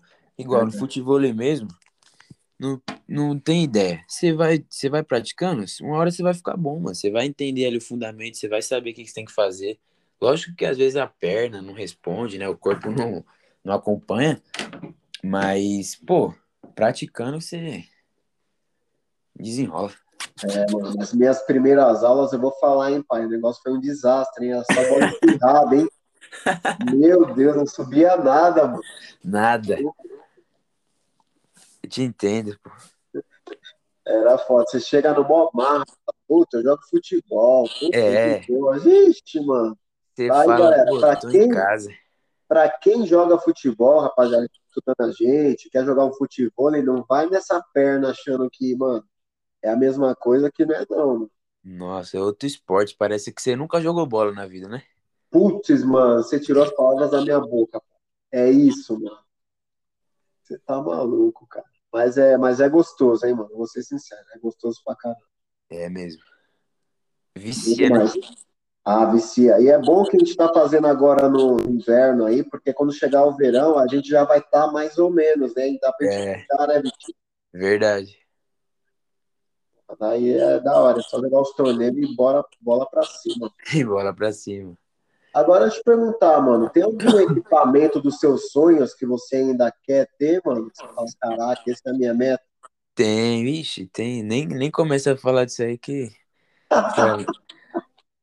ou eu fico triste ou essa noite eu vou sonhar. Não, mas brincadeiras à parte, equipamento fotográfico é uma coisa muito cara. É uma profissão cara, só que ao mesmo tempo... Se você não investe em equipamento, seu trampo fica ultrapassado, né? É um ou outro fotógrafo que é muito bom, que acaba compensando isso, sabe? Tipo, a defasagem do equipamento na mão de obra do cara que ele é muito bom. Só que são poucos. A maioria que desponta, assim, lógico que, né? Não vou tirar o mérito do fotógrafo. Só que se você for ver os fotógrafos aí de ponta, que fotografa, né, os melhores campeonatos, que são das melhores agências, eles realmente têm os melhores equipamentos, sabe? Tem todo o mérito do cara ser fotógrafo, de dominar o equipamento. Só que também não vou ser hipócrita ao ponto de falar que equipamento não manda nada. Lógico, ajuda. Você consegue, com equipamento melhor, você consegue extrair mais dele e entregar um material melhor. Só que, por outro lado, quem consegue fazer isso com equipamento mediano, prova que, né, é fotógrafo de verdade, que consegue tipo, desenvolver um serviço bonito e agradável, esteticamente falando, com equipamento básico. E, pô, o equipamento... Você quer falar de valores, é isso? Pode ser valores também, sei lá, sei que manda. Meu, um que eu sonho ter... Cara, meu sonho, ó, pra falar a verdade, é comprar equipamento novo. Porque até hoje eu só tenho coisa usada, cara. Coisa de que era de alguém, que passou pra alguém, que tá vendendo, sabe? Não é errado. Até porque encontra mais barato. Só que, né, nunca tá zeradinho e tal. Então, um dia se eu chegar no nível aí de conseguir comprar uma lente nova na caixa, bonitinho, tipo, único dono. É igual aquele carro 0 km, sabe? Ah, é diferente, né? É diferente. Eu acho que é a mesma sensação, tipo, do cheirinho de carro novo e tal. Mas, pô, ainda tá bem, bem distante da minha realidade, né, para a situação que a gente vive hoje, não só para mim, mas como cidadão do Brasil, né, na época de inflação alta, de tudo caro, tá um pouco longe, mas eu não vou também, né, falar, deixa aí, bom, é bom pensar, né, para se projetar, se programar com o que tá vindo, se tiver alguma oportunidade, mas, ó, uma lente que eu sonho ter, ela custa aí nova, eu acho que ela tá, vai, uns Dá pra achar por uns 60 mil, 50 mil? Ah, mano. Só a lente, viu? Mano do céu, você tá maluco, irmão. É, e sem contar a câmera, porque a lente sozinha não faz nada. Aí a câmera... Pô, tem uma câmera nova aí que o pessoal tá fazendo os testes, né? Os reviews. Tá falando muito bem dela. Que ela acho que tá por volta de uns 18, alguma coisa assim. Mas se for pra chutar o balde logo, tem uma de uns 40, 45 ali que resolve meus problemas. Ó, galera, quem quiser investir no Vitinho aí, mano, quiser presenteá-lo, faz um pix, né, meu? Porra, ele vai ficar, meu, muito feliz. Por favor, entre em contato com ele lá. Meu irmão. É que assim, novo na caixa é absurdo. É coisa fora da realidade. Mas se você comprar um usado aí e tal, em bom estado, aí consegue. Aí acho que esses preços aí caem pela metade, mais ou menos. Ah, mano. Vitinho, a minha esposa é apaixonada por fotografia, cara. E ela queria te fazer umas perguntas aqui, mano. Opa, manda. Oi, tudo bem? Olá, tudo bem? É ao vivo ou é áudio? Ao vivo! Aí é bom, hein? Vamos lá. Eu gosto muito de fotografia, eu até perguntei para você um dia se você dava curso, lembra? Ah, lembro. Você falou, tô aprendendo ainda, que curso. Mas, pô, você é fera, de verdade. Então, assim, não sei se você pensa, né, em investir também nessa área de dar curso, de ensinar, mas eu acho que você tem uma cara de ser uma pessoa paciente para ensinar. Não posso estar enganada, mas... A minha pergunta é assim, ó, na área da fotografia esportiva, o que mais você acha que dá vantagem? É entender do futebol, ou entender do esporte que você está fotografando, ou ter agilidade e olhar fotográfico? O que você acha que mais dá vantagem? Então, eu acho que as duas coisas trabalham juntas, né? Para qualquer esporte, para qualquer... Você tem que entender o que você está fazendo. Não adianta eu ir querer fotografar um jogo de noite num estádio com a iluminação né, com pouca luz e querer fazer milagre, querer fazer coisa, né, tipo, coisa que não dá para fazer, porque eu tenho que entender primeiro o esporte que eu estou fotografando, o que eu preciso para registrar aquele esporte. Por exemplo, o tênis. O tênis é um esporte muito rápido, que para você congelar a bolinha, você precisa entender e configurar a câmera de uma certa maneira. No futebol é um pouco diferente, que é um esporte um pouco mais lento.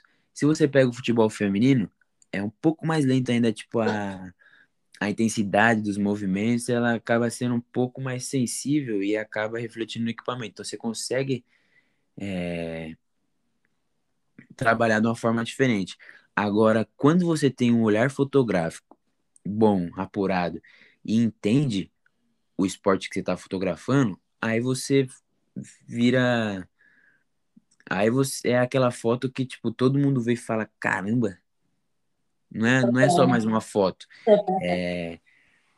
Mas acho que se fosse para escolher um dos dois, eu acho que o olhar ganha.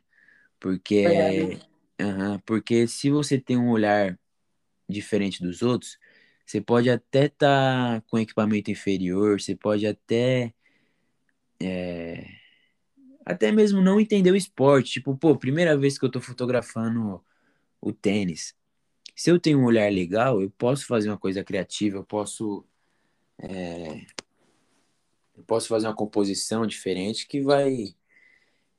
que vai encher o olho de alguém e falar, caramba, realmente é uma foto legal. Então, acho que se fosse para escolher, eu escolheria o olhar mesmo. É tudo questão de ângulo, né?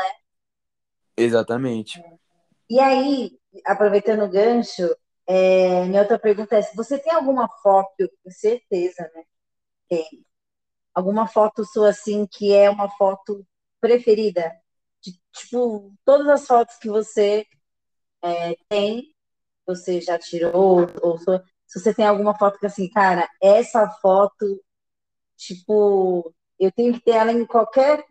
Se eu tiver um arquivo, se eu tiver que fazer um backup, se eu tiver que descartar algum cartão de memória, se eu tivesse uma única oportunidade de falar assim, olha, você só pode ter a oportunidade de salvar, vai, uma foto. Você tem essa foto? Tenho. É difícil escolher, mas eu tenho. Então, esse significado não é pela... Eu posso dizer que não é pela foto mais bonita ou pela foto...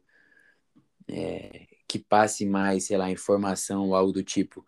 É uma foto que, para mim, é muito relevante porque reflete muito no serviço que eu presto na fotografia esportiva. Se vocês entrarem no meu perfil, vai ter uma foto, única, só vai ter ela de voleio.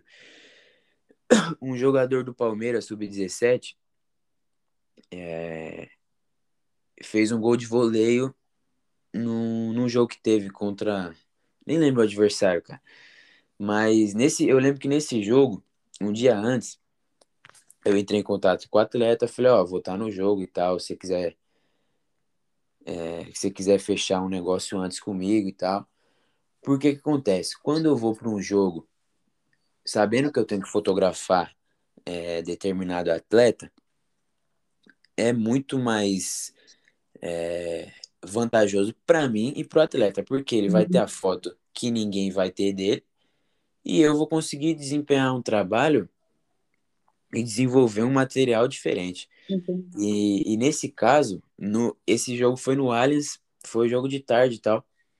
Eu lembro que tava eu e mais uns 5, 6 fotógrafos por aí, para mais.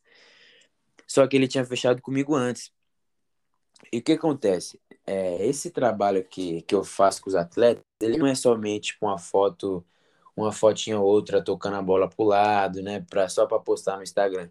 Ele é um trabalho que realmente visa mexer com a imagem profissional do atleta. Só que para isso, eu preciso também da confiança do atleta, né? Para conseguir ter um trabalho bem feito e ser valorizado. E nesse dia, olha como as coisas são. Um dia antes ele fechou comigo. Eu não sabia que ele ia fazer esse gol, eu não sabia que ele ia jogar bem e tal. Só que é o que todo mundo tá sujeito. Ele podia estar sujeito a fazer 3, 4 gols ou poderia não ter feito nada e ter saído no primeiro tempo. Só que essa foto eu curto muito porque nesse dia eu só tava com esse atleta. Ou seja, eu fiquei o jogo todo focado no cara. Se outro jogador fizesse o gol, eu não ia ter a foto. Ia ter a foto dele comemorando fora do lance, entendeu? Fora do lance, né? E essa é a importância do trabalho que eu faço no futebol de base, no profissional, na várzea. Essa é a diferença, porque ele fez um gol de voleio que só eu tive a foto. Porque eu estava acompanhando ele desde o meio de campo.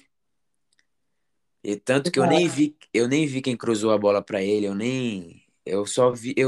Quando começou o contra-ataque, ele começou a correr já para perto da área, assim, e eu já com a câmera no olho e só nele. Só esperando, né? Se ele fizesse algum movimento assim, eu já começava a clicar. Então... E na hora que eu vi o cara batendo na bola para cruzar, eu vi esse atleta se posicionando já para virar o voleio, eu já comecei a clicar. E por incrível que pareça, ainda foi gol que, tipo, foi aquela ocasião que eu falei que dá frio na barriga, porque depois que ele deu o voleio, que ele bateu na bola, caiu no chão e saiu comemorando, ainda não tinha visto a bola entrando no gol. Eu tava só nele, focado nele. E você fica naquela, será que eu... Tipo, será que focou a foto? Será que não focou? Se não focou, eu perdi a foto. Aí, quando você vê que você fez a foto... Você tem certeza que só você fez. Então, acho que se fosse para escolher, eu escolheria essa, não por ser a mais bonita esteticamente, mas por explicar muito bem o que o que que é o trabalho que eu faço, né, com os atletas. Achei que legal. Caraca, e com certeza, é louco. E emocionante. E com certeza, se o cara não tivesse fechado comigo antes, eu não ia ter essa foto, porque ele não era um lance tipo um pênalti que ele tá ali indo pra bola pra bater. Era um lance que o cara cruzou na área, os três que tava podia cabecear, podia fazer qualquer coisa, mas a bola foi justamente nele, cara, virou um vôlei e deu sorte de dar gol, de fazer o gol ainda.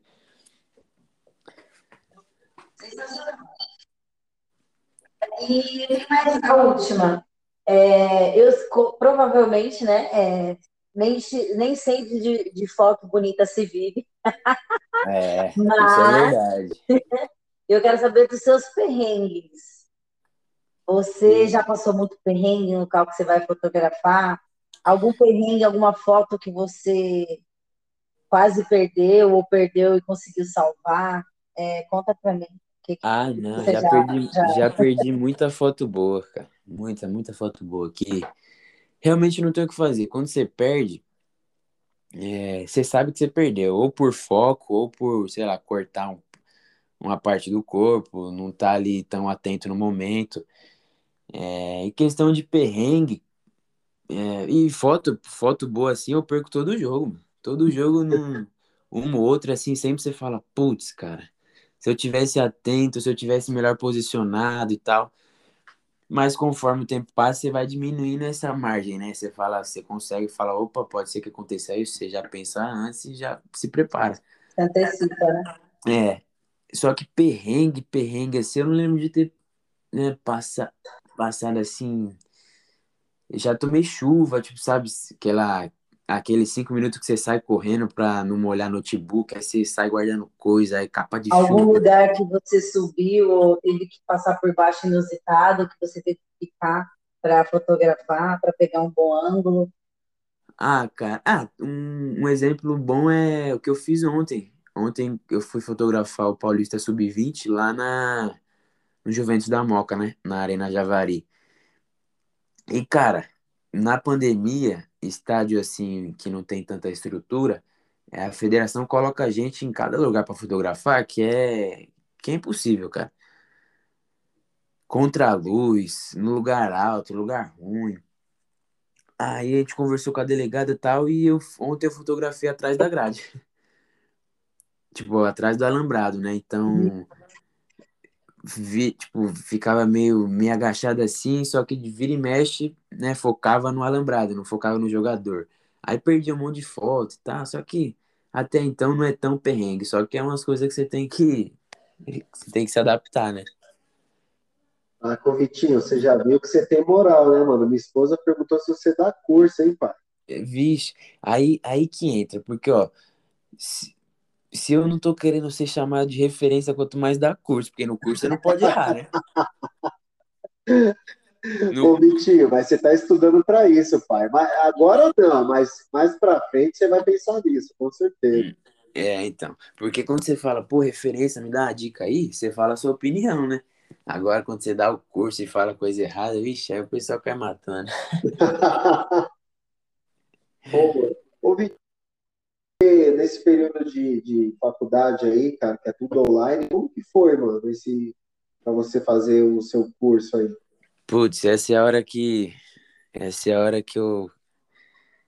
eu quebro os padrões aí da sociedade.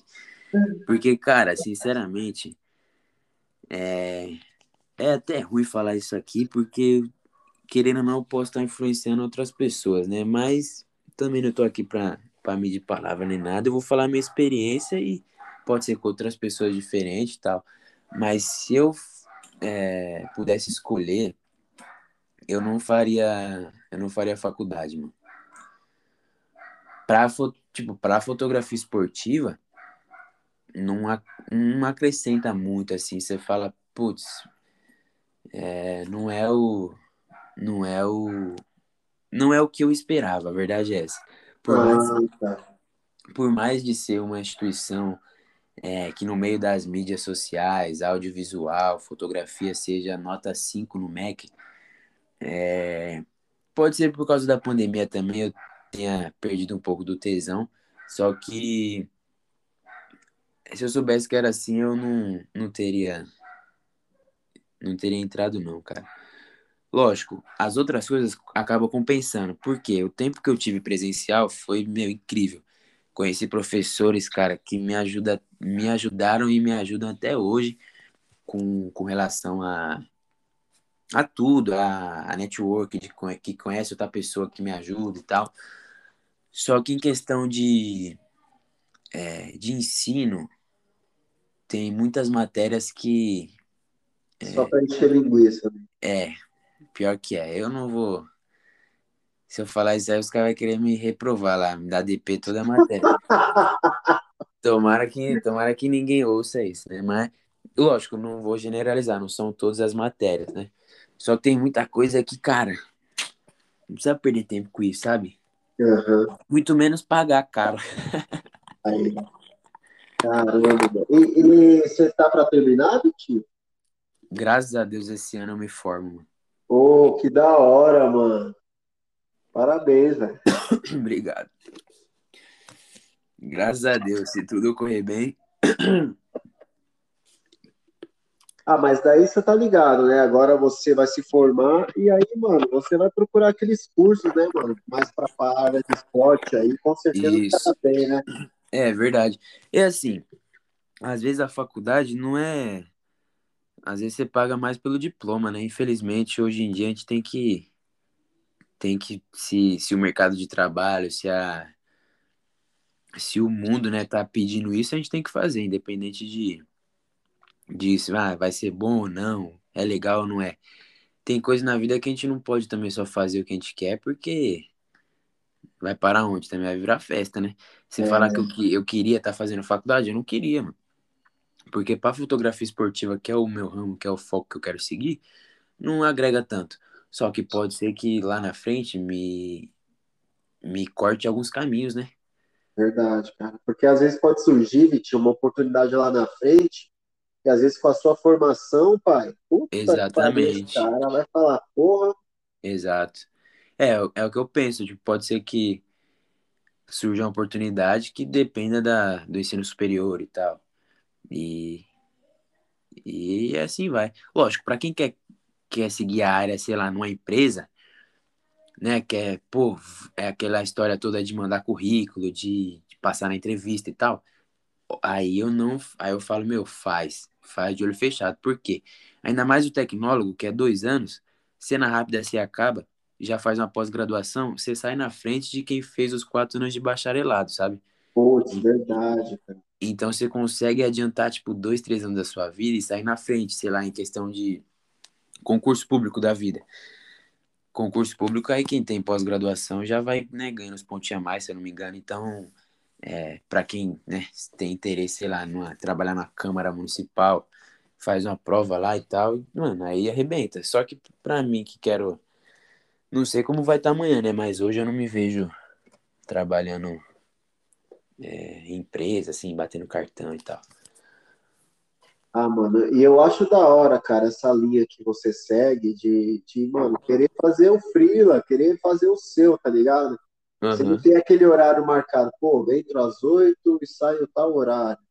Sim, meu, na época de Simpal, cara, eu passava tanto nervoso com isso aí, porque você vive uma vida de robô, né, meu? Você acorda todo dia mesmo.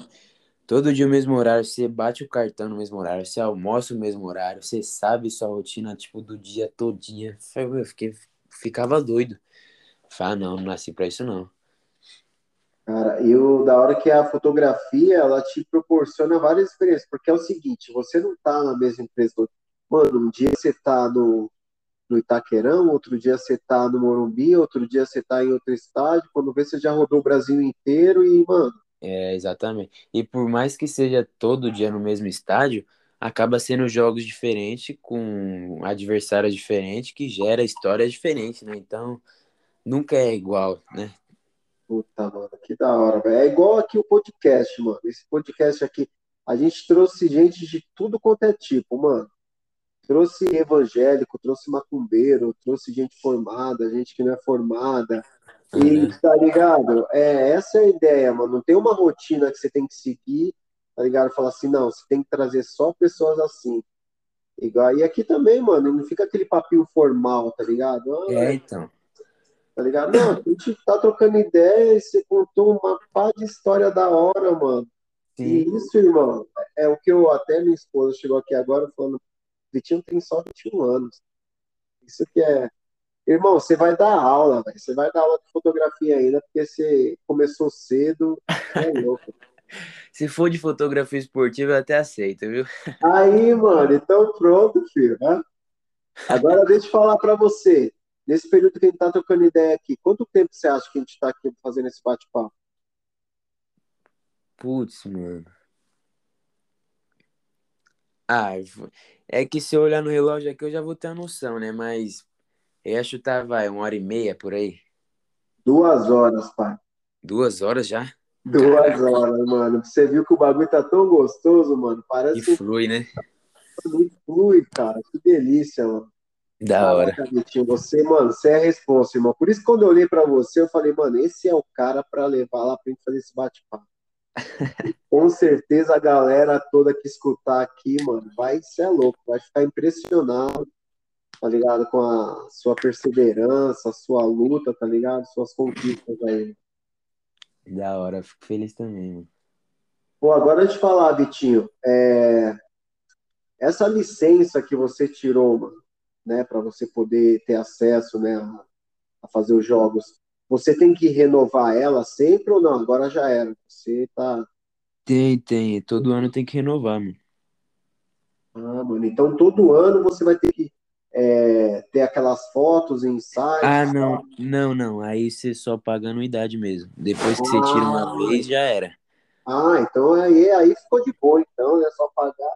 É, o mais difícil já foi, né? Ah, mano, agora tá bom, pô, você tirando 20 mil por mês aí, já paga de boa aí. Ó. Tá de boa. Oxe, acordando meio-dia todo dia ainda. Essa é a melhor parte, hein, pai? Olha, mano. Oh, quem me dera, viu? Não, você acorda meio-dia, mas é o horário que você vai dormir também, né, irmão? Ah, não, mas quando eu acordo meio-dia também é o dia de folga, senão atrasa o jogo, aí já não dá certo. Ah, entendi. Mas assim, o dia que eu tiver... Você vai na madrugada? Como que é? Você vai na madrugada, assim, editando foto? Poucas vezes, cara. Poucas vezes, mas já teve umas 2, 3 vezes. Não, teve mais já. Acho que enche uma mão aí, vai. Só que é bem, bem específico, né? Porque se eu chego do jogo, sei lá, quando o jogo é 9 horas, por exemplo. Jogo 9 acaba às 11. Aí se o jogo é longe, às vezes eu chego já meia-noite em casa. Então se você colocar, vai, 2, 3 horinhas de edição, já é 3 da manhã. Então... Mas, pô, fala a verdade pra você, eu adoro editar foto na madrugada. Eu adoro. Porque não tem encheção de saco, não tem cachorro latindo, não tem criança gritando, não tem máquina de lavar, não tem nada. Você fica de boa, mano. É sério. Você fica tranquilão, concentrado ali, pá. E é da hora, mano. Putz, que boa, mano. Porra. Ô, Vitinho, eu tô impressionado com a sua história, irmão. Como eu não vou te segurar, porque eu sei que você é moleque novo, você vai querer curtir essa sexta-feira ainda, né? Então, mano, porra, eu quero te agradecer muito, mano, por você ter aceitado participar aqui do Papo Taon, ter contado sua trajetória aí, irmão. Você é louco. Fantástico. Já virei teu fã, mano. Que isso, pô. Eu que agradeço aí pelo convite e já, se quiser aí, pode marcar de novo que eu volto. Ô, louco, sério mesmo? Oxi. Deixa só criar mais umas histórias legais pra contar, senão, né, também não dá, mas volto sim, mano. Pô, que da hora, cara. A gente tá vendo aí, se Deus quiser, a gente vai organizar um estúdio aí, e aí a gente vai receber você no estúdio, cara. Aí ia ser transmissão ao vivo, tá ligado? A gente tá com os planos aí. Deixa passar essa pandemia, porque receber a galera no estúdio aí tem que estar fazendo teste de Covid, fazendo todos os bagulho aí é uma grana que vai, né, mano? Aí, sim. Não, mas quando for pro estúdio já pode colocar que eu vou ser o número 1 aí, viu? Ah, mano, que da hora, pai. Então vai ser uma honra, pai. Pode colocar que eu vou estar no... Como que é? O hashtag 01. Combinado, mano. Combinado, tio. Ô, Vitinho, você quer deixar, mandar uns abraços aí, doidos aí, para suas fãs, né? Você deve ter várias fãs. Não, não, tô fugindo de fã, porque... Cara, se eu for mandar os abraços aqui, eu vou acabar esquecendo de alguém, aí já vai dar uma dor de cabeça. Putz, mas a verdade é só, quem contribuiu com a minha trajetória, sabe? Porque eu já falei pessoalmente. Então...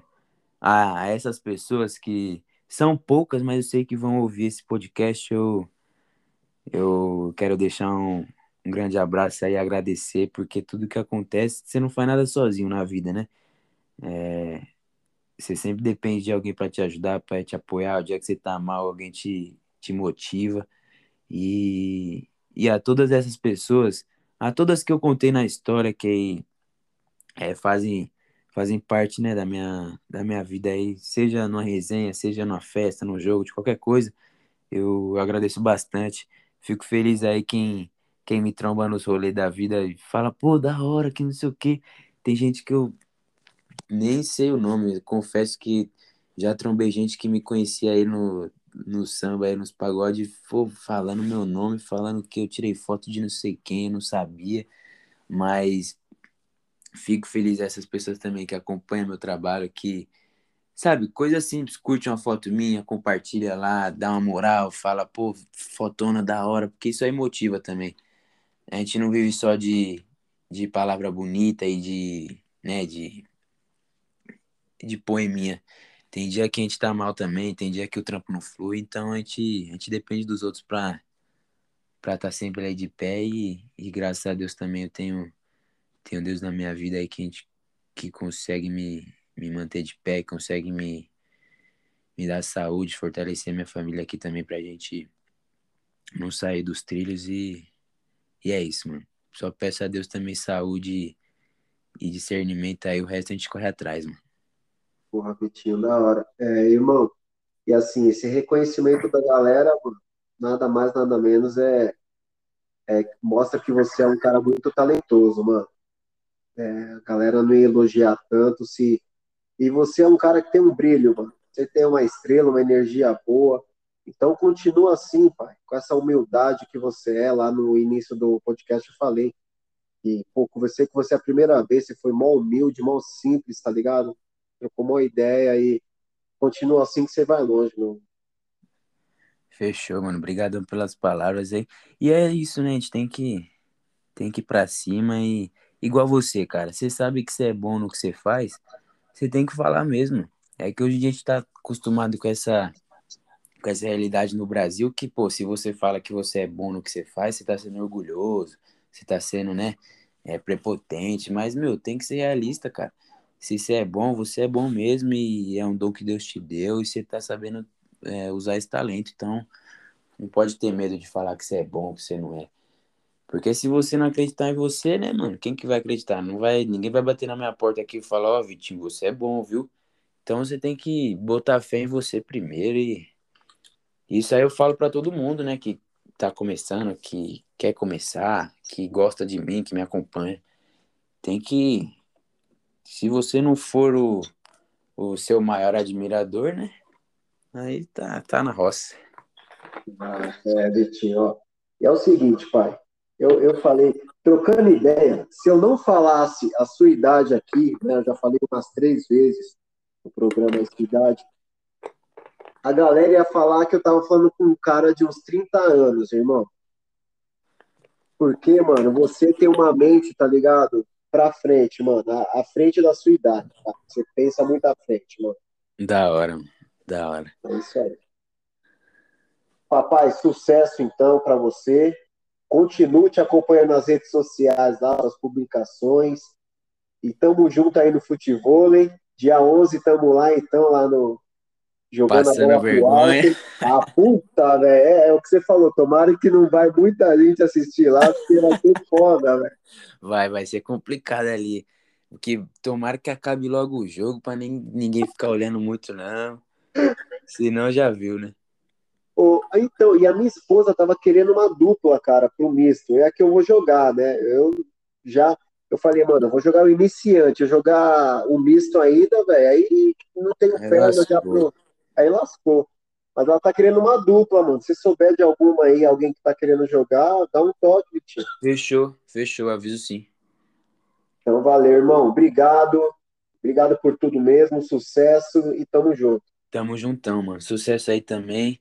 E pode ter certeza que quando puxar aí no ao vivo do estúdio, eu vou estar presente, viu? Fechou, mano. Obrigado pela moral, papai. Tamo juntão. Mano.